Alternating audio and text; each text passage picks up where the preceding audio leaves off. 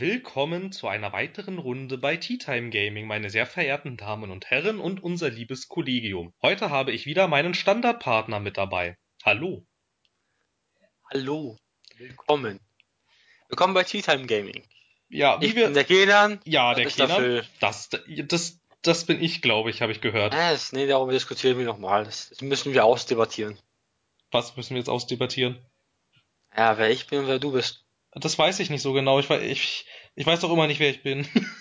Hm. Ja, ich auch nicht. Na gut, okay. Starten wir, starten wir einfach jetzt hier als zwei Unbekannte. Ähm, ja, gut. Wie wir das letzte Mal schon angeteasert haben, ähm, haben wir ja weitere Projekte vor und wir sprachen auch über eine sehr nette Hörermail, die auch erschreckenderweise unter den Kommentaren bestätigt hat, dass sie den Donald Trump-Witz verstanden hat. Also damit ist sie auf meiner Sympathieliste erstmal deutlich nach unten gerutscht. Was sagst du dazu? Bei mir nach oben? Ja, Gegensätze ziehen sich an, ne? Und die anderen Sachen aus. Anna, mach dir nichts raus. Wenn eine Tür zugeht, gehen viele andere auf. Ja, na gut. Aber, aber weil du so eine nette Mail geschrieben hast, in der wir unsere Lieblingsspiele bereden sollen, dachten wir, ziehen wir den Hörerwunsch jetzt einfach mal vor und haben unsere anderen Prioritäten hinten dran gestellt. Und ja, meine Güte, ich hoffe, ihr habt alle viel Zeit mitgebracht. Das, das, das könnte eine Weile dauern.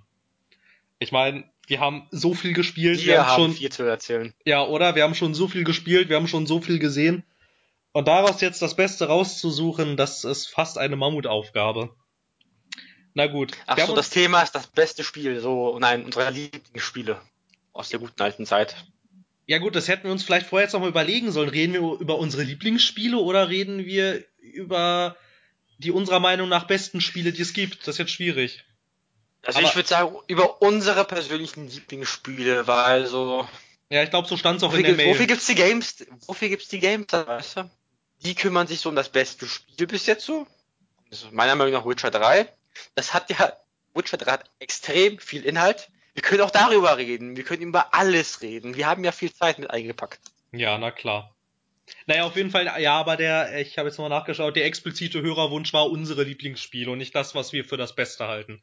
Unser Lieblings ich nicht. Ich hasse Spiele. unser, unser Lieblingsspiel, unser Lieblingsspiel kann ja jetzt auch zum Beispiel was sein, was eigentlich, ähm, also ein Spiel, was vielleicht gar nicht, gar nicht gut ist, aber wir finden es irgendwie toll. Na gut. Und weil das jetzt hier alles etwas spontan entstanden ist, haben wir uns vorher natürlich auch ausnahmsweise nicht mal ein bisschen vorbereitet. Deshalb wird das jetzt ja alles so ein bisschen, ein bisschen frei Schnauze und ein bisschen improvisiert. So, wer soll denn, ach so, und es gibt diesmal nicht mal, wahrscheinlich nicht mal steile Thesen. Es sei denn, ja, es sei denn, es sei denn, du kommst jetzt mit irgendeinem Spiel, wo ich sage, was? Das kann doch nicht sein, oder halt andersrum.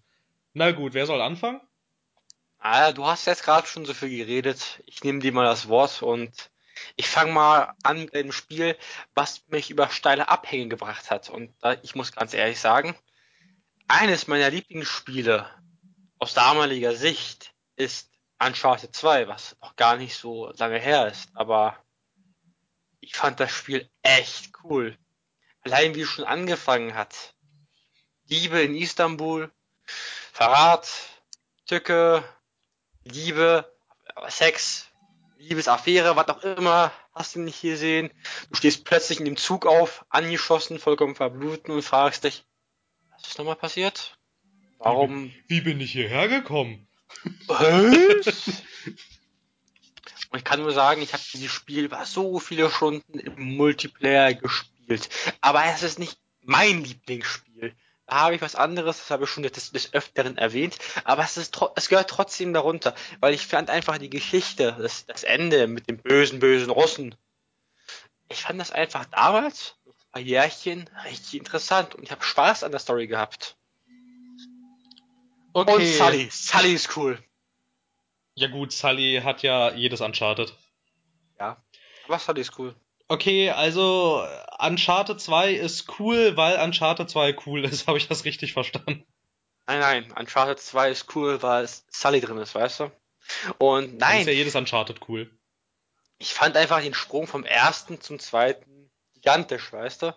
Auch von der Inszenierung. Ich habe ja, ich muss zugeben, erst den zweiten gespielt, dann den ersten, bis heute nicht den dritten und ich habe mir extra für den vierten eine PlayStation 4 gekauft. Und ich, sie ist noch da und sie staubt an, aber ich habe bis jetzt keinen Uncharted gezockt. Ja, das ist eigentlich echt ein Verbrechen. Also ich kann auch an der Stelle sagen, ich habe sie, ich habe sie auch alle gespielt und ähm, ich muss auch sagen, ich finde den zweiten Teil auch mit mit am besten eigentlich. Also da kommt auch der vierte meiner Meinung nach nicht ran.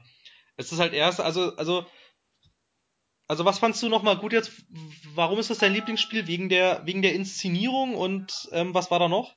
Allein wegen dem Gameplay. Das Gameplay hat auf einer Seite extrem viel Spaß gemacht. Da bin ich erst langsam so in die richtige Third-Person-Shooter-Sparte reingegangen. Da hat mich die Szenerie vollkommen verblüfft. Wie man von äh, Istanbul, weißt du, einem, ein Museumsviertel auf Eisberge springt. Diese komplette Eislandschaft. Ich bin, ich bin eine Person, die liebt Eisberge. Die liebt die Himalaya, die liebt alles so drumherum. So dieses langsame vom Warm ins Kalte und dann vom Kalten ins hohe Kalte. Bergsteigergeschichten finde ich auch im Film immer super. Und diese, diese Suche nach dem heiligen Land Shangri-La oder wie das auch da hieß, das war. Das ja, Shangri-La, cool. ich glaube, ich glaube, sie nennt es ab, ab, ab irgendeinem Punkt, nennen sie es, glaube ich, nur Shambhala. Shambhala, genau, Shambhala war das. Und als sie auch den Ort gefunden haben, da gab es dann diese blauen Monster und dieses, dieses Mysterium, diese blaue Flüssigkeit, dass sie da alle essen, um unsterblich zu werden, das, dieses blaue Harz, das war einfach eine ausgedachte, ausgekühlte, durchdachte Geschichte und ehrlich, an dem Punkt hätte ich nicht erwartet, dass irgendwelche blauen Yeti-Monster angerannt kommen, die Leute verprügeln. Okay, aber was würdest du denn jetzt zum Beispiel sagen? Ist jetzt, ist jetzt vielleicht ein bisschen ketzerisch, aber irgendjemand muss die Rolle jetzt mal einnehmen. Was unterscheidet denn zum Beispiel jetzt Uncharted 2 von einer klassischen Indiana Jones Story? Warum ist Uncharted 2 so viel cooler als alles andere, was das Genre zu bieten hat? Wir, Thema steile Thesen. Wir sind gerade dabei, habe ich das Gefühl. ja, Irgendwas sagt ja. mir das. Jetzt ist mir doch einer Nein, aber ich muss es ehrlich sagen, sagen, in Sachen Spielen hast du recht, das geht total in die Richtung Indiana Jones. Und scheiße nochmal, ich liebe Indiana Jones. Bis das das mit dem Kristallschild, darüber können wir nochmal reden. Das war echt spannend. Alles klar, jetzt auch hier offiziell angekündigt eine Indiana Jones 4 Bashing-Folge. Nee, Indiana Jones. Doch, Indiana Jones 4. Oh, ja. Okay, also aber, was, aber was macht denn, was macht denn Uncharted 2 da so viel anders? Dass es, dass es so viel besser ist irgendwie. Wir hatten ja noch auf der anderen Seite wäre da ja auch noch die Konkurrenz innerhalb der Spielebranche von ähm, Tomb Raider. Ach, diese Frau Lara Croft? Na gut, damals, damals glaube ich noch nicht. Damals noch nicht, seit man Uncharted 2. Na, okay, na, okay, Moment, Moment, Moment, ich möchte, ich möchte, ich möchte, ich möchte zurückrudern. Natürlich gab es damals schon Lara Croft, aber damals war, ähm, das Reboot noch nicht draußen. Ja, genau, genau, genau. Damals war die Marke, genau, weil damals war die Marke, ist so, langsam, aber sicher irgendwie in der Versenkung verschwunden zu der Zeit. Bis sie rebootet wurde. Ja, aber genau. was sich daran unterscheidet zwischen Indiana Jones und Uncharted. Ja, ich finde, der Humor ist auf vielen Stellen derselbe, aber die Storyline-Führung Sachen Liebe und Co., wie sich das so mit Elena anbahnt und Chloe ist halt nur so ein kleines Miststück, was dazwischen hängt und äh, ich finde, es hat doch, es weist doch große Parallelen auf Indiana Jones zu und deswegen finde ich es ja so cool. Ich bin, wie gesagt, ein riesen Indie-Fan und naja, ich bin stolz darauf, weil Indiana Jones Filme, ich finde die halt entertainend. Äh, entertainend. Entertain. Okay, also also würdest du sagen, dass, dass, ein, dass ein Uncharted 2 handlungstechnisch einfach viel ausgereifter ist, weil es seine, weil es seine Charaktere viel mehr beleuchtet? Weil jetzt zum Beispiel ein Indiana Jones bleibt ja, also der Charakter als solcher, wenn wir jetzt mal, weiß ich nicht, ähm, den ersten Film nehmen, bleibt die Figur des Indiana Jones ja eigentlich verhältnismäßig blass. Aber auf Nathan Drake wiederum stark eingegangen.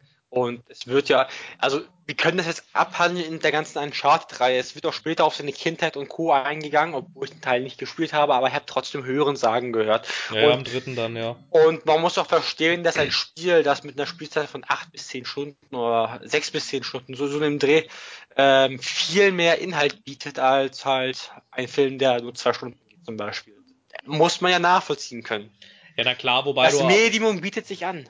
Ja, wobei du aber halt auch in einem Spiel natürlich ähm, viel mehr äh, viel mehr Passagen hast, in denen keine Story erzählt wird. Allerdings, allerdings sieht man ja auch schon immer, es gibt ja dann immer diese findigen YouTuber, die dann die ganzen Cutscenes aneinander schneiden und dann daraus quasi so eine Art Film machen. Das sind ja, das sind dann aber dann auch meistens schon so, schon so mindestens viereinhalb Stunden Videos dann. Also, Ja, das sind schon, ganz pfiffige Leute, muss man sagen. Aber ja, ich hätte da gar keine Geduld für, ja, ich auch nicht. alle Cutscenes aneinander zu hängen. Aber seien wir mal ehrlich, das schönste Zitat von Nathan Drake ist Nein, nein, nein, nein, nein, nein, nein!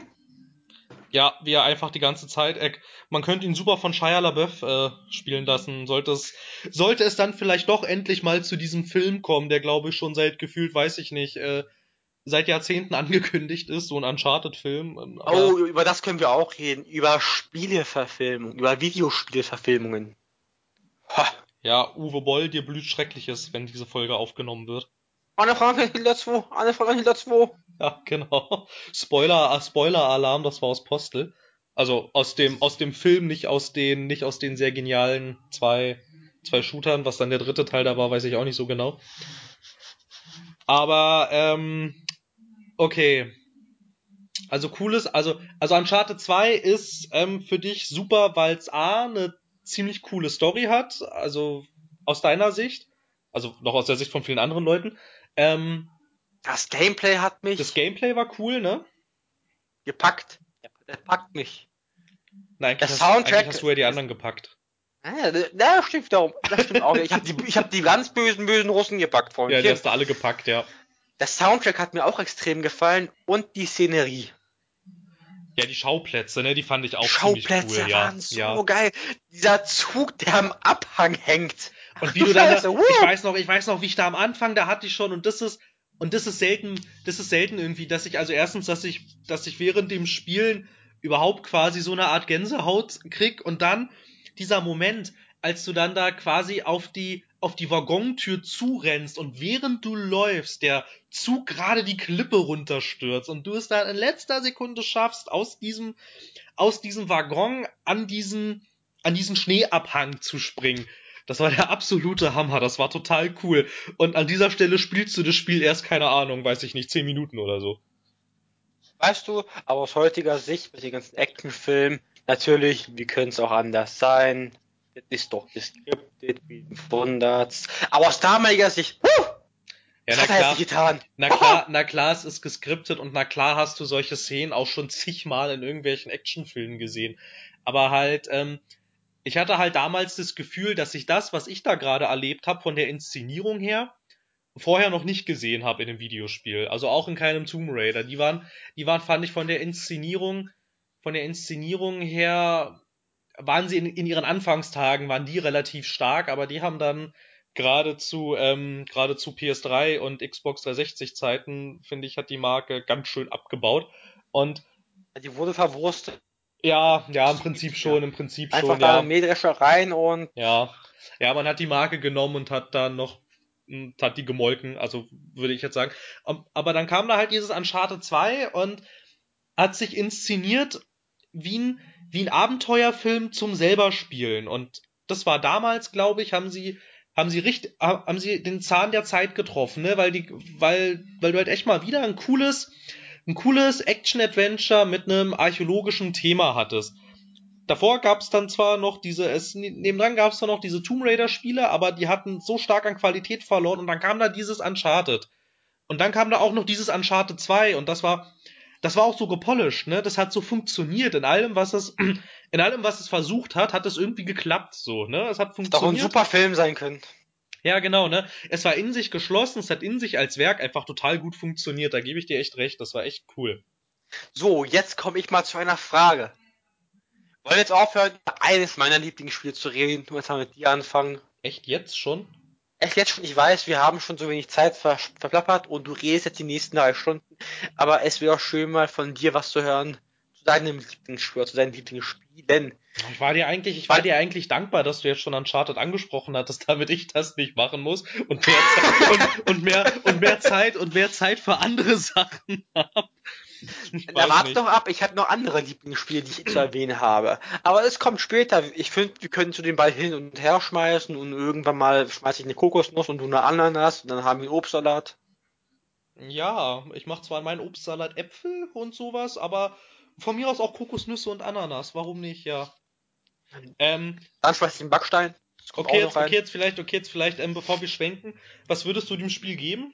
Also, wenn wir jetzt, weiß ich nicht, in einem, in einem, in einem Bewertungssystem deiner Wahl, wie würdest du es bewerten? Einfach so frei aus dem Bauch raus? Nachdem ich durchgespielt habe damals, das erste, zweite, dritte und vierte Mal, damals eine 10 von 10. Aus heutiger Sicht, aus heutigen Standpunkten bin ich ganz ehrlich, ich gebe dem so, äh, so, so 85 von 100, 84 von 100, muss ich sagen. Echt? Dann doch nur dann doch nur sehr gut, ja, und nicht und dann, nicht dann und doch nicht nur sehr hervorragend. gut. Ja, nicht hervorragend. Was hast du denn, was hast du denn, was hast du denn gesehen, nachdem du Uncharted 2 gespielt hast, was dieses Spiel dann noch, also was dieses Spielerlebnis im Bereich archäologisches Action-Adventure nochmal so getoppt hat? Dafür muss ich dir danken, weil ich musste mir nie diese Spiele wirklich selber zulegen. Du hast sie mir ausgeliehen. Und spätestens an dem Punkt weißt du schon genau, was ich meine. Und ich dachte mir, das kannst du vielleicht in Sachen deiner Lieblingsspieler dazu zählen. Aber ich sag's dir einfach mal. Okay, es weil ich bin, mir, um bin mir gerade nicht Raider. Reboot. Ah, es, um das Tomb Es geht Raider nicht Reboot, um. Assassin's Creed 4 Black, Black Flag. Ich fand das Spiel von der Assassin's Creed Reihe super, aber er war kein super Assassine, aber eher ein super Rumtrinker. Anderes Thema, aber Tomb Raider, die Reboots waren so verdammt klasse. Echt, würdest Echt du, würdest du, würdest du auch echt sagen, dass, ähm, dass ähm, das Tomb, das Tomb Raider, also wenn wir vom Tomb Raider Reboot reden, reden wir von dem Tomb Raider von 2013. Genau. Und oder von, dem 2010 2005. oder von 2011? Ich weiß gar nicht mehr. Wann kam denn das erste Tomb Raider Reboot? Nehmen wir das aktuellste, Also Rise of the Tomb Raider. aktuellsten Rise of the Tomb Raider und Tomb Raider, alles von Crystal Dynamics. Und ja, Und die finde ich besser. Die finde ich wirklich besser. Echt besser als Uncharted 2. Aber erst hat noch ein bisschen Kritik auszu auszuüben, weil, oh mein Gott, ich kann sie doch nicht alle umbringen. Ich habe gerade einen Hirsch umgebracht. Das macht mich so traurig. Ja, und dann so ein liebes Mädchen. Ja, genau. Und dann. Ja, genau. Und dann, und dann Cutscene vorbei und du metzelst sie alle nieder. Die, Und dann- die Russen sind dort. Und dann wieder Cutscene. Oh mein Gott, oh mein Gott, ich bin so ein ängstliches Mädchen. Cutscene vorbei. Roms wieder psychopathische Serienkillerin. Ja, und dann, dann mit der Hacke jemanden das Gesicht gestochen, den Hals durchgeschnitten, Ja. alles mögliche, Ja. den Kollegen erstickt, Ja. in die Luft gejagt. Ja, das fand ich auch. Also, also bei aller Liebe für das Tomb Raider Reboot, aber das fand ich auch echt lächerlich. Also irgendwie, das war so ein, das war, das war, finde ich, echt so ein schöner Beweis, dass, ähm, also so ein schönes Sinnbild dafür, dass Entwickler heutzutage das Gameplay strikt von der Story trennen. Dass es eigentlich fast nichts mehr miteinander zu tun hat. Das Öl- und Wasserprinzip, Philipp. Ja, das, Das Öl- und Öl- und Wasser- Wasserprinzip. Wasserprinzip. Ja, du hast zwar beides, aber beides ist voneinander getrennt. Okay, also würdest du, also würdest du, also würdest du sagen, dass die, dass die Neuinterpretation von Tomb Raider ansprechender ist als Uncharted?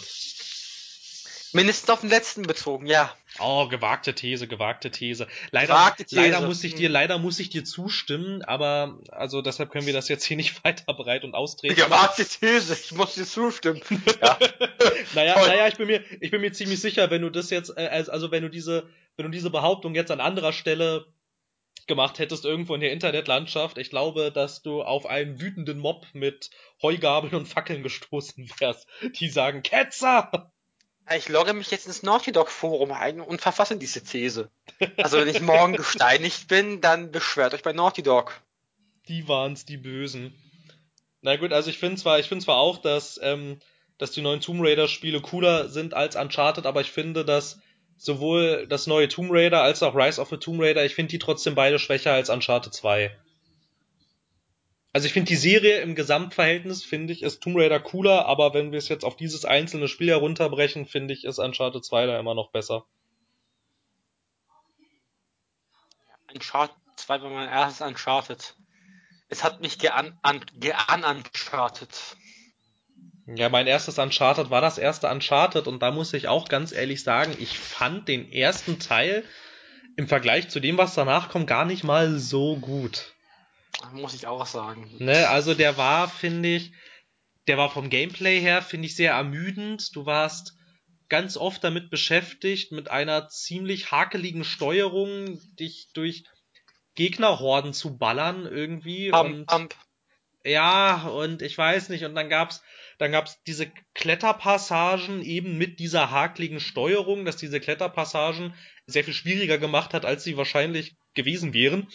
Und weiß ich nicht, da war auch ganz oft nicht wirklich eindeutig, was sollst du jetzt hier eigentlich gerade machen? Die Handlung fand ich jetzt auch, äh, ja, ja, ging so, ne? Eigentlich waren das alles nur blasse Charaktere. Die einen waren gut, die anderen waren böse und du bist halt auf der Suche nach, nach Eldorado. Dann kommt dann natürlich, und dann, weiß ich nicht, dann findest du da dieses komische Zeug und so und ich weiß nicht. Das, was danach kam, war wesentlich, war wesentlich besser, fand ich. Ja. Oder? Aber fang jetzt doch mal an, über deine Lieblingsspiele zu reden. Beziehungsweise Ich wollte irgendwas reinzuwerfen. Ich wollte, ja, ich wollte jetzt das, was ich so Uncharted noch im Kopf hatte, wollte ich jetzt noch loswerden. Du und deine Haken. Immer mal einhaken. Ja, darf ich hier. mal einhaken? Und hier würde ich auch gerne noch einhaken und da will ich auch einhaken. Guten Morgen, wie geht's? Nee, da will ich lieber einhaken. Nee, nee, nee, also guten Morgen, da muss ich einhaken. Es ist das beste Also Zeit- lieber Hörer, wenn ihr irgendwas zum Einhaken habt, Schickt es mir, ich hake gibt's dem Philipp, ja. Krieg ich, dann krieg ich's, ja, das wäre doch toll, wenn wir jetzt schon Hörer-Mails kriegen, kriege ich vielleicht Hörerpost und dann kriege ich einen Haken, in den ich einhaken kann. Ach, das wäre super. Ich wünsche mir einen Haken zu Weihnachten. Gut, wenn es sonst nichts ist. Ja, na gut. Okay, ähm, obwohl ich eine Sache noch hätte jetzt zu Uncharted, eine, eine Kleinigkeit, die ich hier als Frage stellen würde. Hast du einen Haken? Nee, kein Haken.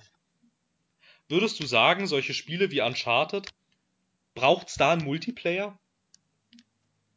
Oh, oh, oh, oh, oh. Das, das ist eine schwierige Frage, aber ich gebe mal immer darauf eine einfache Antwort, weil ich bin Schüler. Ich, ich hau mich aus gewagten Situationen mit einfachen, dummen Antworten raus. Ich sage, nein, es bräuchte keinen Multiplayer. Aber verdammte Scheiße, habe ich den Multiplayer aus dem zweiten Teil genossen. Ich habe damit echt Spaß gehabt weil da gab es so eine schöne Szene. Ich bin hochgeklettert, der Kollege sucht mich, weißt du, wir spielen noch hier so schön über online und beleidigen uns. Und dann fragt er, wo bist du, wo bist du, wo bist du? Dann komme ich runtergesprungen, denke mir, ach, das war ein bisschen hoch, vielleicht sterbe ich dabei und lande auf meinem Kollegen. Er tot, ich am Leben und denke mir, ha! Wenn das mal so im Leben funktionieren würde. Ja, das ist in der Tat eine nette Anekdote. Ich muss zu meiner Schande gestehen, ich habe in jedem Uncharted-Teil, der einen Multiplayer hatte, einmal kurz reingeguckt und dann nie wieder. Das ist wie mit Assassin's Creed. Da Ja. braucht es wirklich keinen Ja, Multiplayer. ja, das wollte ich auch gerade sagen. Ne? Das ist wie bei Assassin's Creed, da fand ich die Multiplayer-Modi auch immer ähm, mal diplomatisch ausgedrückt absolut unnötig. Also diplomatisch Ausdruck he- heißt bei mir, ich fand den total beschissen. Der hat's Ja. echt nicht gebraucht. Also Ich sag's dir, da war verlieren. vieles, vieles war falsch mit Balancing. Ja, Also bei Brotherhood, das war so ein Kaiserschmarrn. Wenn du ab einem gewissen Level ein Skill hattest, konntest du einfach jeden in den Boden rammen mit deinem Charakter. ja. Und man dachte sich so, ach gut, wie soll ich denn das kontern? Wenn ich jetzt Josef von Nazareth und kann außerhalb der Karte über das Wasser weg nach Sinai, zum Sinai-Berg oder so Moses suchen gehen? Nee, es geht nicht. Wobei das natürlich echt sehr weit gewesen wäre, ne? Wenn du jetzt von Rom übers Wasser laufen willst bis nach Sinai, da wärst du eine Weile unterwegs gewesen. Ja, ich nehme die Wasserluftlinie, weißt du? Die. Wa die Wasserluftlinie, genau. also du fliegst und schwimmst auf dem Wasser zugleich. Hell yeah, I'm Jesus. Ja, ja, allerdings, ja, der Assassin's Creed Multiplayer, oh Mann.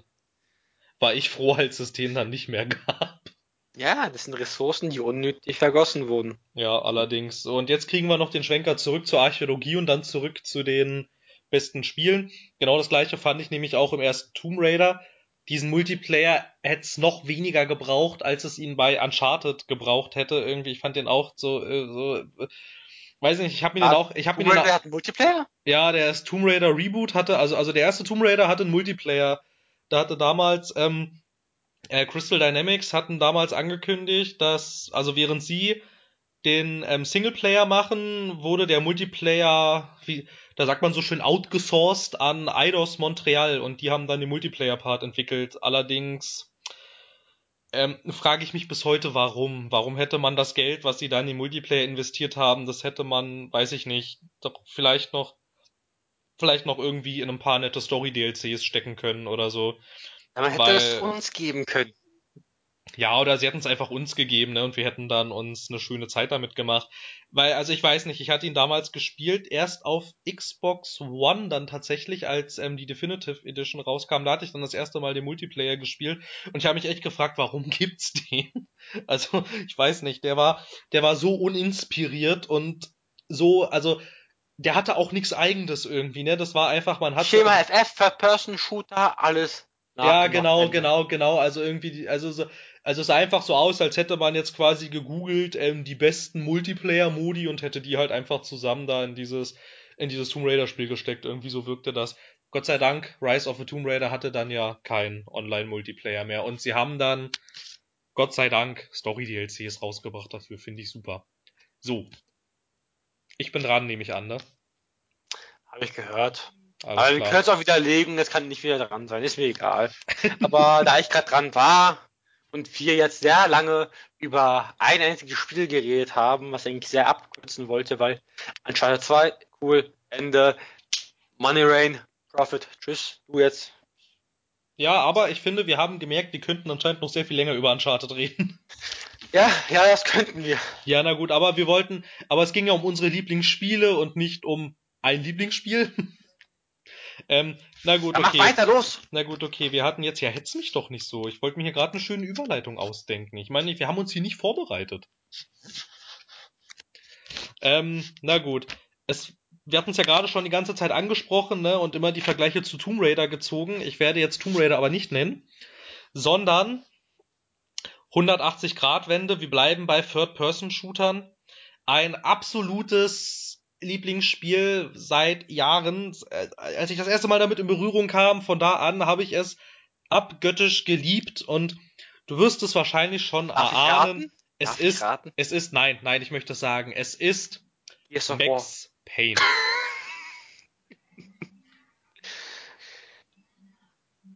Ja? Ja, Max Payne, ich dachte, ich dachte, du kommentierst das vielleicht schon. Nein, ich habe gerade nur gesagt, Gears of War aus Spaß. Nein, es ist nicht Gears of Das, War. das hast du ja auch vor kurzem für dich entdeckt. Gears of, Gears of War, ja, das ist, das ist eigentlich eher eine recht junge Liebe. Nee, aber Max Payne ist eine recht alte Liebe. Das ist ähm, entstanden, ich weiß gar nicht mehr. Da war ich eigentlich noch viel zu jung, um überhaupt äh, wissen zu dürfen, dass das existiert. Ne? Der erste Teil stand ja mal aus, weiß ich nicht, ja, kann man jetzt drüber streiten, ob das sinnvolle Gründe waren oder nicht, aber er stand ja mal auf dem Index bis vor, ist noch gar nicht so lange her, glaube ich, dass er gestrichen wurde. Ähm, ja, ich hatte damals gespielt, ich, ich weiß gar nicht mehr, ich glaube, ich war 13 oder so. Auf jeden Fall nicht alt genug. Nee, auf jeden Fall, eigentlich, eigentlich hätte ich es gar nicht, ähm, hätte ich es gar nicht äh, spielen dürfen. Hier so einen kleinen Seitenhieb an den Jugendschutz, da habt ihr komplett versagt. Und, nee, aber ich weiß nicht, es hat mich nachhaltig so beeindruckt. Erstens, erstens hatte ich es vorher noch nie gesehen, dass, dass ein Spiel seine Zwischensequenzen als Graphic Novels dargestellt hat. Das fand ich absolut hammer cool, dass da jede, also so gut wie jede Cutscene im ersten Max Payne war so eine Graphic Novel. Im zweiten Teil hatten sie das ja dann ein bisschen zurückgefahren, da gab es ja auch schon mehr, ähm, mehr dann, äh, mehr gerenderte Cutscenes, aber im ersten Teil eigentlich noch nicht wirklich. Also sobald du da gespielt hast, ähm, das war eigentlich strikt voneinander getrennt. Das fand ich erstens cool. Ich fand das, ähm, das Setting irgendwie, das hatte ich auch noch nie. Das war, das war so beeindruckend irgendwie. Es war so düster, so und das hat mich damals schon irgendwie total in seinen Bann gezogen. So dieses düstere, dreckige New York. Aber also wie es dann so umgeschlagen ist am, am Anfang, ne? Weil Achtung, Spoiler-Alarm. Also ich, wer, wer, wer das jetzt immer noch nicht weiß, ähm, ähm, wie war es unter dem Stein, unter dem du gelebt hast? Äh, Max Familie wird ja am Anfang ähm, recht, auch recht unsanft äh, um die Ecke gebracht, ne? Aber davor ist halt noch alles irgendwie da, davor sind die Graphic Novels so nett gezeichnet, das ist alles hell und dann wumm, der totale Schnitt. Und Ich bin Max Payne. Ja, genau, und das war so böse ab dem Moment irgendwie, ne? Und ich meine, du siehst halt einfach ähm, nach diesem Level, in dem da deine, in dem da dann äh, die Familie von Max Payne ziemlich bestialisch, finde ich. Also das war damals vielleicht doch dann ein bisschen krass irgendwie. Also ich meine, du siehst da dann ja auch die Babyleiche, ne? Also, oh, gewagt.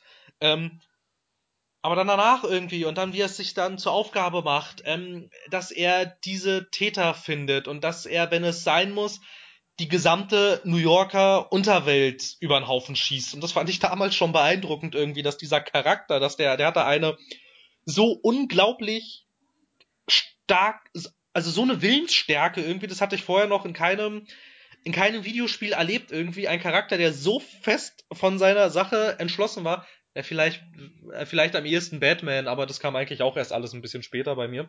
Ich bin Max Schmerz. Ja, er hatte Schmerzen, das nehme ich an. Ja, und dann noch, was ich auch, das fand ich auch mega cool, als mir dann ähm, im zweiten Level war das dann, naja, ne, nein, eigentlich war es im ersten Level, das erste ist ja eigentlich nur so eine Art Prolog, als äh, mir dann erklärt wurde, wie die Bullet Time funktioniert und dann da dachte ich auch schon, boah, wie cool ist das denn? Da in Zeitlupe rumzuspringen und total stylisch diese ganzen Gegner über den Haufen zu schießen. Also ich meine, es ist moralisch natürlich total fragwürdig, weil du da auf ästhetische Art und Weise Horden von, Horden von Menschen niederschießt, aber es sah so unglaublich cool aus, während er es getan hat. Und ja, naja, die Story an sich, also ich will jetzt ähm, da meinem Lieblingsentwickler äh, den Leuten von Remedy nicht zu nahe treten, aber die Story an sich ist natürlich ein bisschen generisch gewesen, ne? Also du deckst da dann halt diese Verschwörung auf äh, gegen deine Familie irgendwie, weil deine Frau hat natürlich, wie könnte es auch anders sein, in einem multimilliardenschweren Konzern gearbeitet, der hat natürlich krumme Sachen gedreht, das hat sie rausgefunden, das fand der Konzern nicht so toll. Und so, naja, hatte man alles schon irgendwie mal gesehen, irgendwie, ne? Aber du hattest es noch nie. Und das finde ich macht das Spiel recht einzigartig. Du hattest es noch nie in so einer Intensität. Ne? Das ist, das ist so, ja, es war einfach so, es war einfach so intensiv irgendwie, was ich ein bisschen blöd fand irgendwie, dass da noch, also dieser Twist, dass dann da irgendwie noch irgendwelche Regierungskreise drin involviert waren, das fand ich war dann äh, eine Schippe zu viel. Also es hätte auch gereicht, wenn es jetzt nur um diesen Konzern gegangen wäre. Aber es war einfach super. Es war ein grandioses Spielerlebnis und ich fand's toll. Und jetzt bin ich bereit für ketzerische Fragen. Ich habe einen Haken, einen Einwand, ja, den du wahrscheinlich vollkommen verstehen kannst. Naja, zu der damaligen Zeit war es ja auch mehr oder weniger so, dass die Spiele, die rauskamen, das waren meistens so fröhliche, bunte Spiele. Und auch in Sachen Gewalt war das alles nicht wirklich irgendwas, was auf die düstere Schiene abdriftete. Es ging mehr so im Bereich so, ja, wir haben Action, weil es cool ist. Aber was hier wirklich erzählt wird, ist ja ein handfestes Drama, was sich fürs Erste langsam aufgebaut hat und dann doch schnell in die Realität sich gewandt hat. Wir hatten den anfangs glücklichen, freundlichen Familienvater Max Schwerz. Und dann hat die Realität ihn erwischt. Wobei du den Namen, wobei du den Namen eigentlich nicht so gut übersetzen kannst, ne, weil es eigentlich ist ja ein Eigenname. Ja, das weiß ich. Aber wir haben doch immer diese Diskussion, dass wir alles verdeutschisieren. Es wird ja, alles germanisiert. Ja, ja, aber bei Sachen, die ich mag, da lasse ich da gerne davon ab. Max Schmerz 2.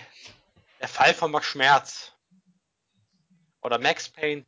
Max Payne 2. The Fall of Max Payne. Was? Naja. Der Herbst, der Herbst von Max? Was interessiert mich das? Was Poets der, of the Fall. Die Poeten des Fallens. Was der, was der zweite Teil natürlich auch super gemacht hat, war der Titel, ne? Max Payne. Max Payne 2, The Fall of Max Payne, a Film Noir Love Story. Das ist, das ist, ja, super. Ja, das ist so ein langer Titel. Der ist hinten auf dem, ähm, auf dem Rücken der Spieleverpackung, der ist drei Zeilen lang, dieser Titel. Ja, aber emotional gesehen haben wir auch nur zwei Max Payne Spiele. Das dritte ist nicht mehr Max Payne, das ist Bruce Willis, wenn du mich fragst. Außer die Szene in New York. Das war noch cool. Ja, ja, das fand ich auch sehr schade. Also ich fand es auch sehr schade, dass, ähm, dass es irgendwie, also ich weiß nicht, wenn du, wenn du mich jetzt fragen wirst, ob es ein Max Payne 3 überhaupt gebraucht hätte, hätte ich glaube ich gesagt, nee. Nee, lieber nicht. Also also so sehr ich mich, also ich, ich würde wahrscheinlich auch Max Payne 4 kaufen und spielen, na klar. Aber Max Payne 1 war super geil und ähm, der Nachfolger, den fand ich auch unglaublich gut. Es fällt mir auch sehr schwer zu sagen oder mich festzulegen, welcher davon besser ist irgendwie. Ne? Ich finde, der zweite Teil hat unglaublich viel, was der erste Teil nicht hat, aber auch aber und halt andersrum irgendwie. Aber ich finde halt die Story im zweiten Teil, da werden noch, da werden Fragen noch aufgegriffen und ähm, und Storylücken geklärt, die der erste Teil so stehen lässt und unbeantwortet lässt. Das wird im zweiten Teil alles schön zu Ende erzählt. Das Ende vom zweiten Teil, gut, es ist etwas offen, aber ich finde, die ganze Handlung an sich ist eigentlich doch abgeschlossen genug, dass man es so hätte zu den Akten legen können. Aber dann kam Rockstar zwölf Jahre später und sagte, wir machen Max Payne 3. Und ich fand das nicht mal schlimm. Ich fand das Spiel an sich nicht mal schlimm, nee, aber es hätte nicht Max Payne heißen müssen. Es hätte meinetwegen Bruce Willis Simulator heißen können. Bruce ja, Willis in Rio. Ja, ich kein Problem den, damit gehabt. Ja, ja, ja, ich will den auch gar nicht unterstellen, den Leuten von Rockstar, dass sie da ein schlechtes Spiel gemacht haben. Das finde ich nämlich eigentlich auch nicht. Ich finde, Max Payne 3 ist, wenn man, wenn man jetzt mal nur das Spiel betrachtet, finde ich, ist das ein ganz fantastischer Third-Person-Shooter, der wirklich super funktioniert und echt Spaß zu spielen macht. Aber irgendwie, ich weiß nicht, man sagt ja auch immer, Marken sollen sich weiterentwickeln und man soll den Mut haben, da irgendwie äh, neue Sachen auszuprobieren, aber mein Problem mit diesem Max Payne 3 war einfach, es war so anders irgendwie. Man hat kaum noch Überbleibsel aus den alten aus den alten Remedy-Spielen gefunden. Wenn man es vielleicht nicht Max Payne 3 genannt hätte, sondern es quasi vielleicht nur Max Payne genannt hätte und es vielleicht dann so eine Art Reboot gewesen wäre, dann hätte ich mich vielleicht wieder eher damit anfreunden können. Aber irgendwie fand ich, war es kein Max Payne 3. Also ich fand, es war nicht ein wirklich guter, würdiger Nachfolger des zweiten Teils. Irgendwie. Und weiß ich nicht. Darauf ein Painkiller. Muss ich wirklich sagen. Ja, Aber, ja, also, ja, ich weiß nicht. Ist, also, ist echt, ist echt schwierig irgendwie. Es hagelte ja auch direkt nach der Ankündigung von Max Payne 3, hagelt das ja auch echt harsche Kritik irgendwie, dass ähm, wirklich so unglaublich viele Stimmen laut wurden, die gesagt haben, was ist das denn? Was es auch ist, es ist kein Max Payne. Entweder, entweder macht ihr das Max Payniger oder ihr lasst es komplett sein. Und dann hat man ja wirklich dann, dann hat man wirklich nach diesem Shitstorm, der da losgebrochen ist, hatte man ja auch lange nichts mehr gehört um das Projekt. Also um Max Payne, um Payne 3 war es dann, glaube ich, irgendwie anderthalb Jahre war es sehr still. Da kam nichts mehr durch. Und dann kam ja nochmal quasi so eine Art Neuvorstellung in der sie vorwiegend diese Szenen aus New York gezeigt hatten. Und halt auch Max Payne, der ein bisschen aussah wie Max Payne. Ich meine, angekündigt wurde er ja mit Vollbart und Glatze und, ähm, und Muscle Shirt und Cargo Hosen. Das ist auch. Das ist kein Muscle Shirt, das ist ein Tanktop. ja, also falls diese Person diesen Podcast jemals hören sollte, bis zu der Stelle, sei gegrüßt. ja, ne, aber irgendwie, ich weiß nicht vielleicht gut, dass sie da doch ein bisschen zurückgerudert sind, aber vielleicht hätten sie es auch einfach ganz sein lassen sollen irgendwie. Ich bin mir da, bin mir da nicht so sicher. Was, wie würdest, wie würdest du das denn bewerten? Also ich würde mir den vierten auf jeden Fall kaufen, weil sobald Next Pain im Titel steht, ist es meins. Das ist jetzt beschlossen, das ist Gesetz, aber ich würde jetzt doch mal rumrudern wollen. Weil wir sind gerade so bei schönen Rachegeschichten, weißt du? Wo wir bei Max Payne sind. Und ich habe eines meiner Lieblingsspiele basiert noch auf einer echt heftigen Rachegeschichte. Wenn du, wenn du hier weiter so durchrusht, dann haben wir am Ende noch eine, haben wir am Ende noch eine Dreiviertelstunde Zeit, in der wir nichts erzählen können. Vielleicht, vielleicht auch nicht. Aber. Ich hätte jetzt auch zu Max Payne noch so viel mehr zu erzählen, Mann. Ja, aber ich weiß, dass wenn du mal in Fahrt bist bei Max Payne, dass wir auch noch bis zum morgigen Tage reden können. Und das wäre bestimmt, also unsere Hörer können jetzt bitte sagen, ob sie dies gern hätten, weil dann können wir einen vier Stunden Only Max Payne Podcast machen. Und ich bin ehrlich, ich hätte kein Problem damit. Ich würde ja, mir sofort nochmal alle anschauen und durchspielen auf jeden Fall. Aber du, Philipp, du brauchst das nicht. Du kannst alles aus dem Stegreif raus. Ja, es liegt, glaube ich, aber auch daran, dass ich, also gerade Max Payne 1 und 2, ich habe die so oft durchgespielt, ab einem gewissen Punkt konnte ich die Graphic Novels mitsprechen.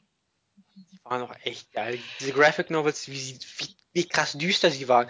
Und Ja, scheiße, es wenn ich das heute sehe, das erinnert mich so sehr an Frank Miller, Sin City. Ich muss so hart daran denken. Ja, ja, allerdings. Na gut, eine Anekdote möchte ich noch erzählen zu Max Payne. Und ähm, zwar war das damals, ähm, das waren jetzt halt zu den Sachen, die Max Payne 2 dem ersten Teil voraus hatte. Ich weiß noch damals dann, als ich im, als ich im, äh, ja, jetzt Achtung, Spoiler-Alarm, letzte Level, du bist in einer Villa und willst ähm, Wladimir Lem äh, ausschalten. Warum sei Wladimir, du willst mich umbringen, warum blöd? So redet er tatsächlich nicht, aber so ähnlich. Ähm, weil, ähm, jetzt weiß ich gar nicht mehr, was ich gesagt habe. Lieber Hörer, wir sind aus dem Konzept gekommen. Ja, ich wäre nicht aus dem Konzept, Konzept gekommen, wenn irgendwelche eigenartigen Podcast-Partner nicht permanent dazwischen brabbeln würden. Wie redest du dazwischen? Ich Ähm, hab nie dazwischen geredet. na, ich weiß nicht, du bist halt in der Villa und willst Wladimir Lem äh, vernichten, weil der hat schlimme, schlimme, schlimme, schlimme Sachen gemacht. Und ich weiß noch, dass ich dieses, dieses Villenlevel eigentlich ziemlich cool fand, wie du dich halt quasi so vorarbeitest, dann hin zu Wladimir Lem, dann auch, ähm, dann, dann gab's auch mal ähm, einen Cut irgendwie, da spielst du Mona Sex und ähm, ja, ihr arbeitet euch dann halt da so durch zu dem, ähm, zu Vlad und dann fand ich noch, das fand ich irgendwie dann total enttäuschend, diesen finalen Bosskampf gegen Vlad irgendwie, weil du eigentlich, weil du eigentlich, eigentlich nur, ähm, nur damit beschäftigt bist, irgendwelche, irgendwelche ähm, Schrauben aus der Decke zu schießen, damit, ähm, damit halt dieses, dieses Teil, auf dem er steht, irgendwie so eine Art riesen, riesen Deckendeko halt runterfällt und er dann tot ist. Und diesen Bosskampf fand ich total nervig und blöd. Aber alles, was danach passierte, war wieder so unglaublich cool irgendwie, dass ich es ihm total, dass es ihm total verziehen habe, dass es an der Stelle so fad war. Und als dann der, als dann der, ja, na gut, das Ende, das Ende war ein bisschen, war ein bisschen tragisch. Halt je nachdem, auf welchem Schwierigkeitsgrad du es gespielt hast, gab ja noch ein alternatives Ende. Aber als dann der Abspann kam und da dann im Hintergrund Late Goodbye von den Poets of the Fall lief, da habe ich dem Spiel wieder alles verziehen. Ja, Wladimir wurde doch vom Sänger von den Poets of the Fall, Mark Sarasov, vertont, oder? Ja, im ersten Teil, im ersten Teil, ja, als ähm, da gab es auch eine ganz, äh, ein ganz witziges Interview von ähm, Sam Lake, das er mal mit irgendeiner englischsprachigen Seite geführt hat, wo er dann gesagt hat, sie haben ähm, für die Charaktermodellierung im ersten Max Payne, weil sie einfach kein Geld hatten und von Rockstar auch nicht äh, so viel gekriegt haben, weil es halt neue Marke, ne, sind immer Risiken. Und hat er dann erzählt, dass sie alle möglichen Leute im Bekanntenkreis genommen haben, um diese Charaktere im ersten Max Payne Teil zu modellieren. Zum Beispiel der Standardgegner, der einem da immer entgegenläuft und dich versuchen will zu töten, der besteht zum Großteil aus dem ähm, aus dem Putzpersonal, das bei Remedy die Büros geputzt hat. Die Cleaner sind also buchstäblich die Cleaner. Nee, die Cleaner, nee, die Cleaner sind nicht buchstäblich die Cleaner, das sind dann nämlich tatsächlich irgendwelche Schauspieler gewesen. Im ersten Teil, im, im ersten Teil gab's noch keine Cleaner, aber halt da sind die Gegner größtenteils irgendwelche, ist irgendwelches Putzpersonal. Aber was ich noch sagen muss, ein Hakenthema Max Payne 2 besonders, manchmal diese Situationskomik, die vorhanden ist, das ist eigentlich ein, ein absolut grausames Drama. Aber die Cleaner, die sind ganz oft an der Ecke. It's a late goodbye. Ja, genau. Such a late ja. Also der Hausmeister, Ja. der, der unten den Boden putzt. genau. Und dann, dann spielt der eine Cleaner auch auf dem Klavier. Ja, wirklich genau. Late Goodbye. Genau, genau. Knallt, dann knallst du ihn ab. Dann du als, als Herr Max Schmerz setzt dich da hin und spielst Klavier. Also wirklich die, die Theme von Max Payne 2 und, sa und sagst, "Ah, the soundtrack of my life. Oh, jetzt muss Was ich hier, bitte? oh, jetzt muss ich hier, jetzt muss ich hier aber auch einhaken. Erstens, ich fand, ich muss auch mega, mega schmunzeln, als dieser Cleaner da an dem Klavier saß und diesen Song gespielt hat, während in dem Klavier selber ja ein erschossener Gangster lag. Das fand ich auch super. Ähm, das war aber ein Easter Egg aus dem dritten Teil mit dem ähm, Max Payne, der Klavier spielt. Also es war halt im ersten und im zweiten Teil konntest du ja an jedem Klavier, hast du ja quasi das Max Payne-Theme gespielt. Und im dritten Teil kriegt's Max, Max aber nicht mehr hin, irgendwie an jedem Klavier ähm, du kannst es zwar auch an jedem Klavier spielen, aber er schafft es irgendwie nicht, da die zusammenhängenden Noten zu spielen. Nur Am Ende schafft er es, wenn er alle Genau, acht Klaviere genau. gefunden Genau, genau, ja, ja. genau, genau. Halt, wenn du alle, wenn du halt auf allen Klavieren gespielt hast, die man finden kann, spielt er am Ende das Theme und dann sagt er, ah, the soundtrack of my life. Aber was auch super war, im Fahrstuhl, diese, diese ewig nervende Musik. Und dann schießt du als Max, Max Payne da oben rauf, puff, puff, und Max, Max redet zu dir. Ja, Okay. ja. Ja, und Max sagt dann zu dir, thanks, Player. ja, ne, das fand ich, das fand ich auch super irgendwie. Es war zwar echt eine ziemlich ernste Thematik und ein ziemlich düsteres Spiel, aber auch da fand ich super, wie sie da den Spagat hingekriegt haben und dass es sich selber auch nicht zu ernst genommen hat, sondern dass sie halt da echt so diese Gags eingebaut haben. Was auch super war, ne, diese Serie Lords and Ladies, das war Lords and Ladies. ja, Und ja, Sam Lake, der Storyautor schlechthin, hat jeden Lord und jede Lady vertont. ja, genau. Sam Lake war jeder Lord und jede Lady. Ah, the incredible advantage of baseball, Batman. Hat Bat- das liegen? Nee, Bad Boy hieß der Captain Baseball Bad Boy. Hier jetzt noch Das witziger, kann sein. witziger Fun Fact, Captain, die Comics, also die Captain Baseball Bad Boy Comics, die wurden auch von dem Sänger von den Poets of the Fall verfasst. Mark Seresto. Ja, ihr seht schon, das ist da eine eingespielte Clique, also Remedy und die Poets of the Fall. Das ist aber eigentlich auch, also ich meine, keine Ahnung, wer, wer weiß denn das nicht? Also jeder, der mal ein Remedy-Spiel gespielt hat, also, also jedenfalls mehr als eins, der, dem ist das eigentlich bekannt. Oder auch nicht. Oder auch Wenn nicht. er sich nicht dafür interessiert. Aber das ist eine andere Sache. Bloß wir sind bereits so sehr in der Materie, dass wir halt wissen, dass welche Musik, welcher Künstler das eingespielt hat. Und klassischerweise ist bei Remedy halt House of the Fall. Und wir sind, gehen auch so weit, dass wir die selbst live sehen. Ja, ja, im Dezember, Gott sei Dank zum zweiten Mal dann. Also das erste Mal war Ja. auch, war, also ich will jetzt, wir wollen jetzt hier nicht schon wieder irgendwelche Schleichwerbung machen, aber irgendwie machen wir es doch permanent. Wenigstens, also jeder Hörer, der bisher überlebt hat, einmal Late Goodbye vielleicht anhören, wenn er es nicht schon kennt, das ist echt ein sehr schönes Lied. Ja. Also es ist wirklich, ist wirklich ganz wunderbar. Na gut, ich will nicht sagen, ich bin mit äh, meinen Max Payne-Anekdoten am Ende, aber ich habe gehört, dass andere Podcast-Teilnehmer hier ein bisschen Hummeln im Hintern haben und deshalb gebe ich jetzt gerne weiter. Gut. Wo wir gerade bei so schönen Rachegeschichten waren. Ich finde, der Film Das Gesetz der Rache in der ungeschnittenen Version ist ein wundervoll brutaler und emotionaler Film. Das finde ich stark. Aber was noch eine extrem emotionale Geschichte darstellt, die mir wirklich unter die Haut, unter die Knochen ging und wo ich wirklich Spaß dran hatte, das zu spielen. Ich glaube, ich weiß, was kommt. Dann sag's doch. Nee, nee, nee, nee, erzähl weiter. Erzähl mir, erzähl mir, was du im Gedankenrahmen hast. Nee, nee, Vielleicht ich will dir, ich will dir, ich will dir Hörer, kann, hier könnt ihr auch raten. In der nächsten Folge für den DLC, ich bin ja bei EA, dann vervollständige ich das. Nein, ich sage es mal wirklich.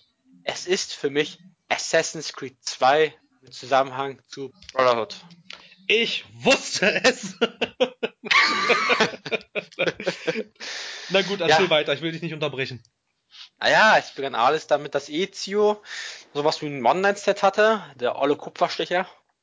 Und dann ist er nach Hause gekommen, hat mit seinem Vater geredet und dann gab's Stress. Und ich fand auch die, diese äh, Webseries, diese Webseries, diese kleinen Live-Action-Filme dazu, fand ich auch super, wo man den Vater von Ezio Giovanni ein bisschen kennengelernt hat und gesehen hat, ach, das ist ein Assassine. Aber es hat schließlich darin geendet, dass Ezio irgendwann mal seine Familie sucht, plötzlich findet, wie er, ja, wie wirklich seine Familie von einem Borgia erhangen worden werden. Sein, sein kleiner Bruder, ich glaube Petruccio, Patrick auf Deutsch, kann man sagen, Giovanni, seine Mutter, seine Schwester und sein anderer größerer Bruder. Wie die einfach alle erha- erhangen werden damit hat schon eine richtig starke Rachegeschichte angefangen. Und wie er im Nachhinein einfach dazu sich aufgebracht hat, hatte, Assassinen zu werden. Er wusste ja erstmal nichts davon. Er hat sich einfach nach und nach durchgekämpft, bis er sich seinen ersten Mann geholt hat. Und wie er langsam in diese Bruderschaft dann aufgenommen worden ist, in diesen Bund von Assassinen. Und wie sie das alles aufgebaut hat.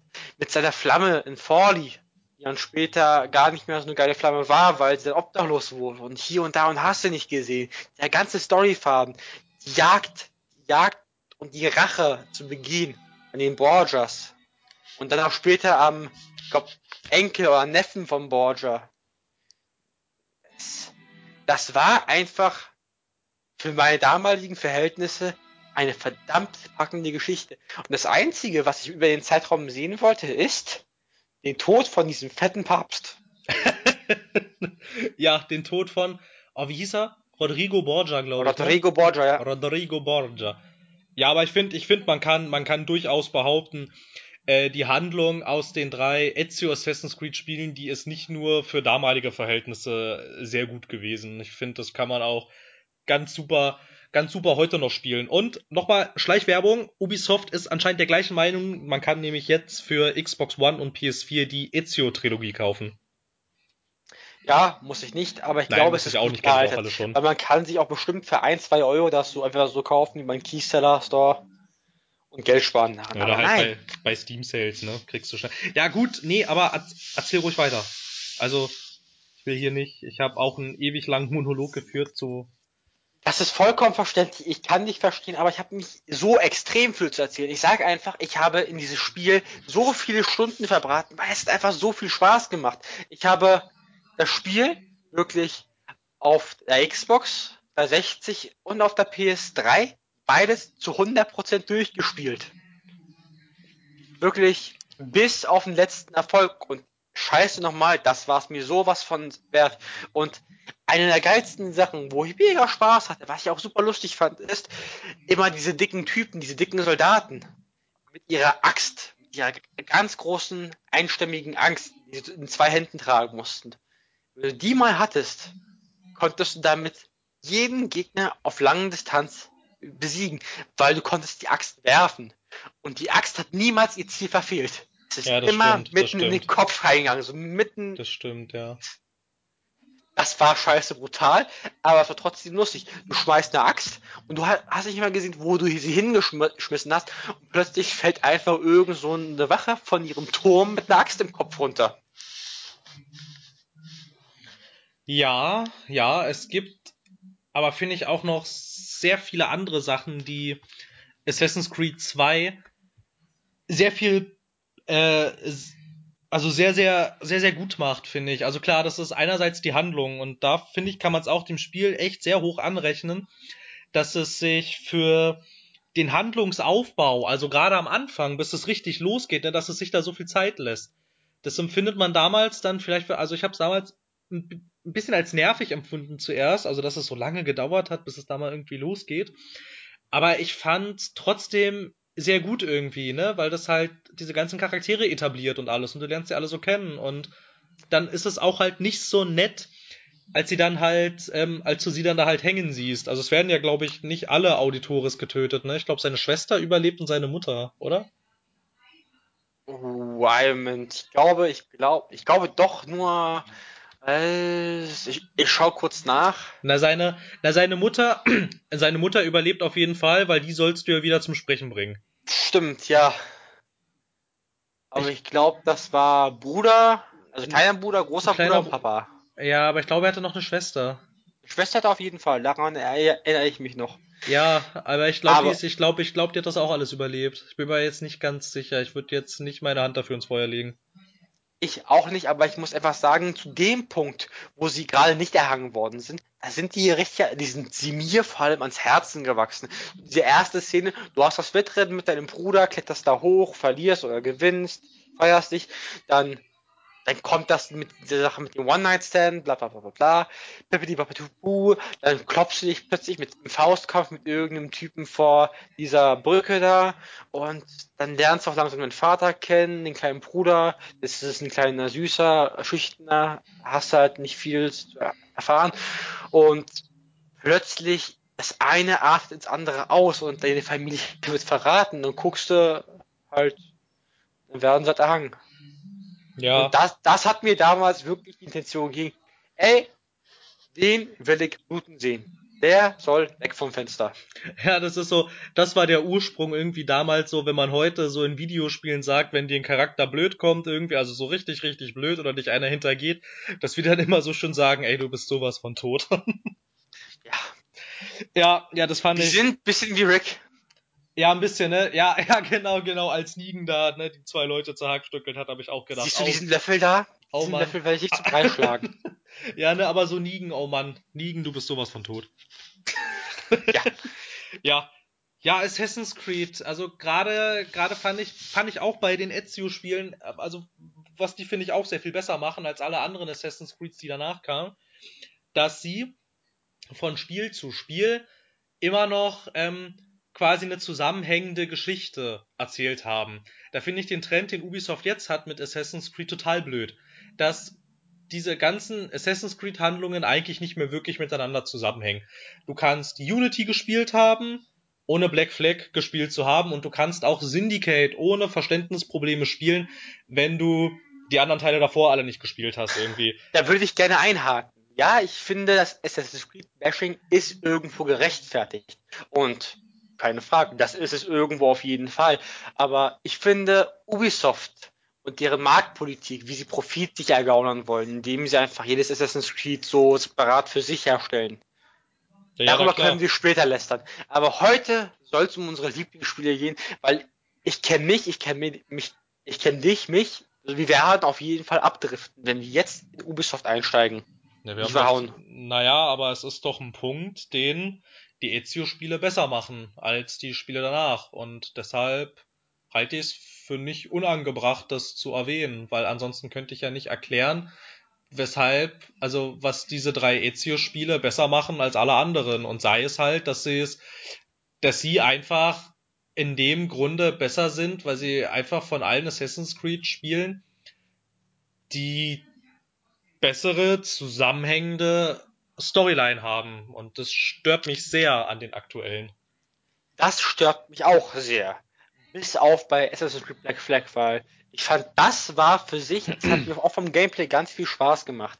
Aber ja, ich muss ja, sagen, ein Grund, warum wirklich Assassin's Creed 2 beziehungsweise Brotherhood mein Lieblingsspiel ist, ist dieses ewige Sehen nach Rache und das Retten der Welt, das verbunden, so, dass deine persönliche Geschichte, die dort verbunden ist, also du bist Ezio, du willst Rache, dass das auch irgendwo die Rettung der Welt widerspiegelt und dass dir halt dieser Orden der Assassinen halt die Möglichkeit gibt, mit diesen Gefühlen klarzukommen, dabei nicht komplett amok zu laufen und doch dabei noch irgendwas Gutes zu tun. Also Rache ist ja niemals die Lösung.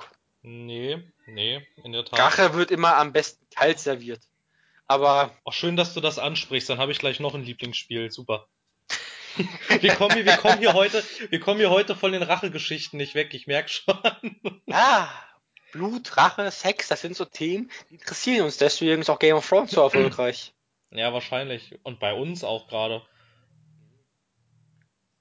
Ähm, ich wollte jetzt noch was sagen. Ja, ja, ich find's auch ganz nett, wie es dann bei, also gerade bei Brotherhood finde ich jetzt, also es ist im zweiten noch nicht so, weil im zweiten ist ja die Rettung der Welt, ist ja für Ezio im zweiten Teil eigentlich eher noch so nebensächlich. Ne? Also das macht er halt, das macht er halt quasi aus Versehen, indem er halt diese ganzen Borgia-Templer da tötet, rettet er halt auch aus Versehen die Welt, aber darum ging's ihn ja eigentlich gar nicht.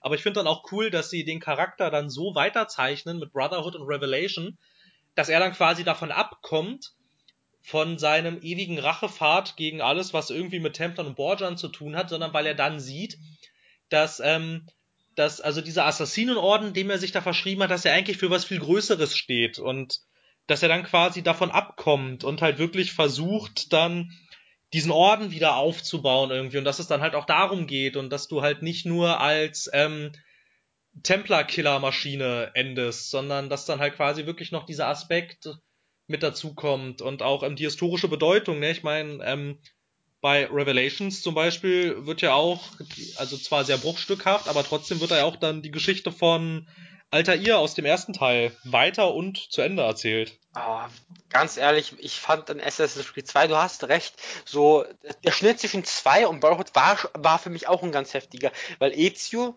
war nach dem zweiten, nach dem Ende des zweiten war er eigentlich zufrieden. Ist er hat mit seiner Flamme die Eule von Forli zusammengezogen, hat da jetzt ein bisschen Spaß gehabt.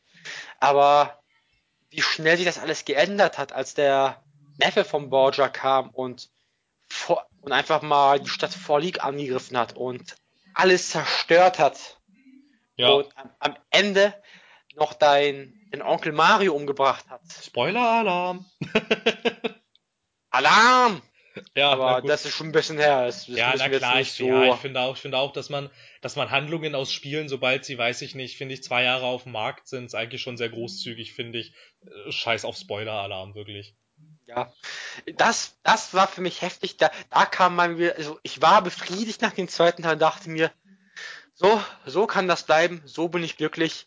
Und dann, dann kam dieser scheiß Neffe, knallte mein Onkel ab und dachte mir, die lernen doch gar nichts, oder? Was hat denn der gelernt? Ja. Ja, aber ich fand dann auch cool, dass er dann halt wirklich erkennt, irgendwie, also dass sie dem Charakter dann halt ähm, diese Stärke geben, dass er erkennt, es geht hier eigentlich um sehr viel mehr als Ezios private Rachegeschichte. Fand Ja. ich sehr cool. Aber trotz alledem, der Endkampf gegen den, also, lass mich nicht lügen, das war, ah, wie heißt nochmal der, Welchen, der welchen, welchen, welchen Endkampf meinst du jetzt? Endkampf gegen den, den Borgia-Neffen? Äh, Bei Brotherhood. bei Brotherhood, ja, Und dann am Ende auf der Mauer. genau, nee, es war, genau, es war Cesare Borgia. Den Ja. Namen habe ich gesucht. Cesare ist korrekt. Cesare, Cesare Cesare. Borgia. Cesare Borgia, ja. Ja, ich hätte einen, einen Cesare Salat zum Mitnehmen. Nee, aber die Sache ist, ich fand den Bosskampf einfach so episch, weil auch wenn du gerade dachtest, du hast Cesare umgebracht, Doch. du hast ihn, dann doch nicht. Du, du gehst mit deiner versteckten Klinge auf seine Rüstung und denkst, du hast ihn penetriert mit dem Messer. Also, du hast ihn erstochen. Du hast ihm seines Lebens geraubt. Aber am Ende ziehst du mit Druck die Klinge raus und du brichst halt nur Stück für Stück seine edle Panzerung ab. Bis du irgendwann mal ausrastest und ihn tackelst.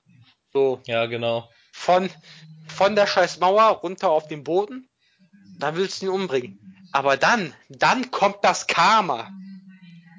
Der, der, der Cesare Borgia, der seine eigene Schwester verführt und deine Freundin gefangen hielt, wird verhaftet.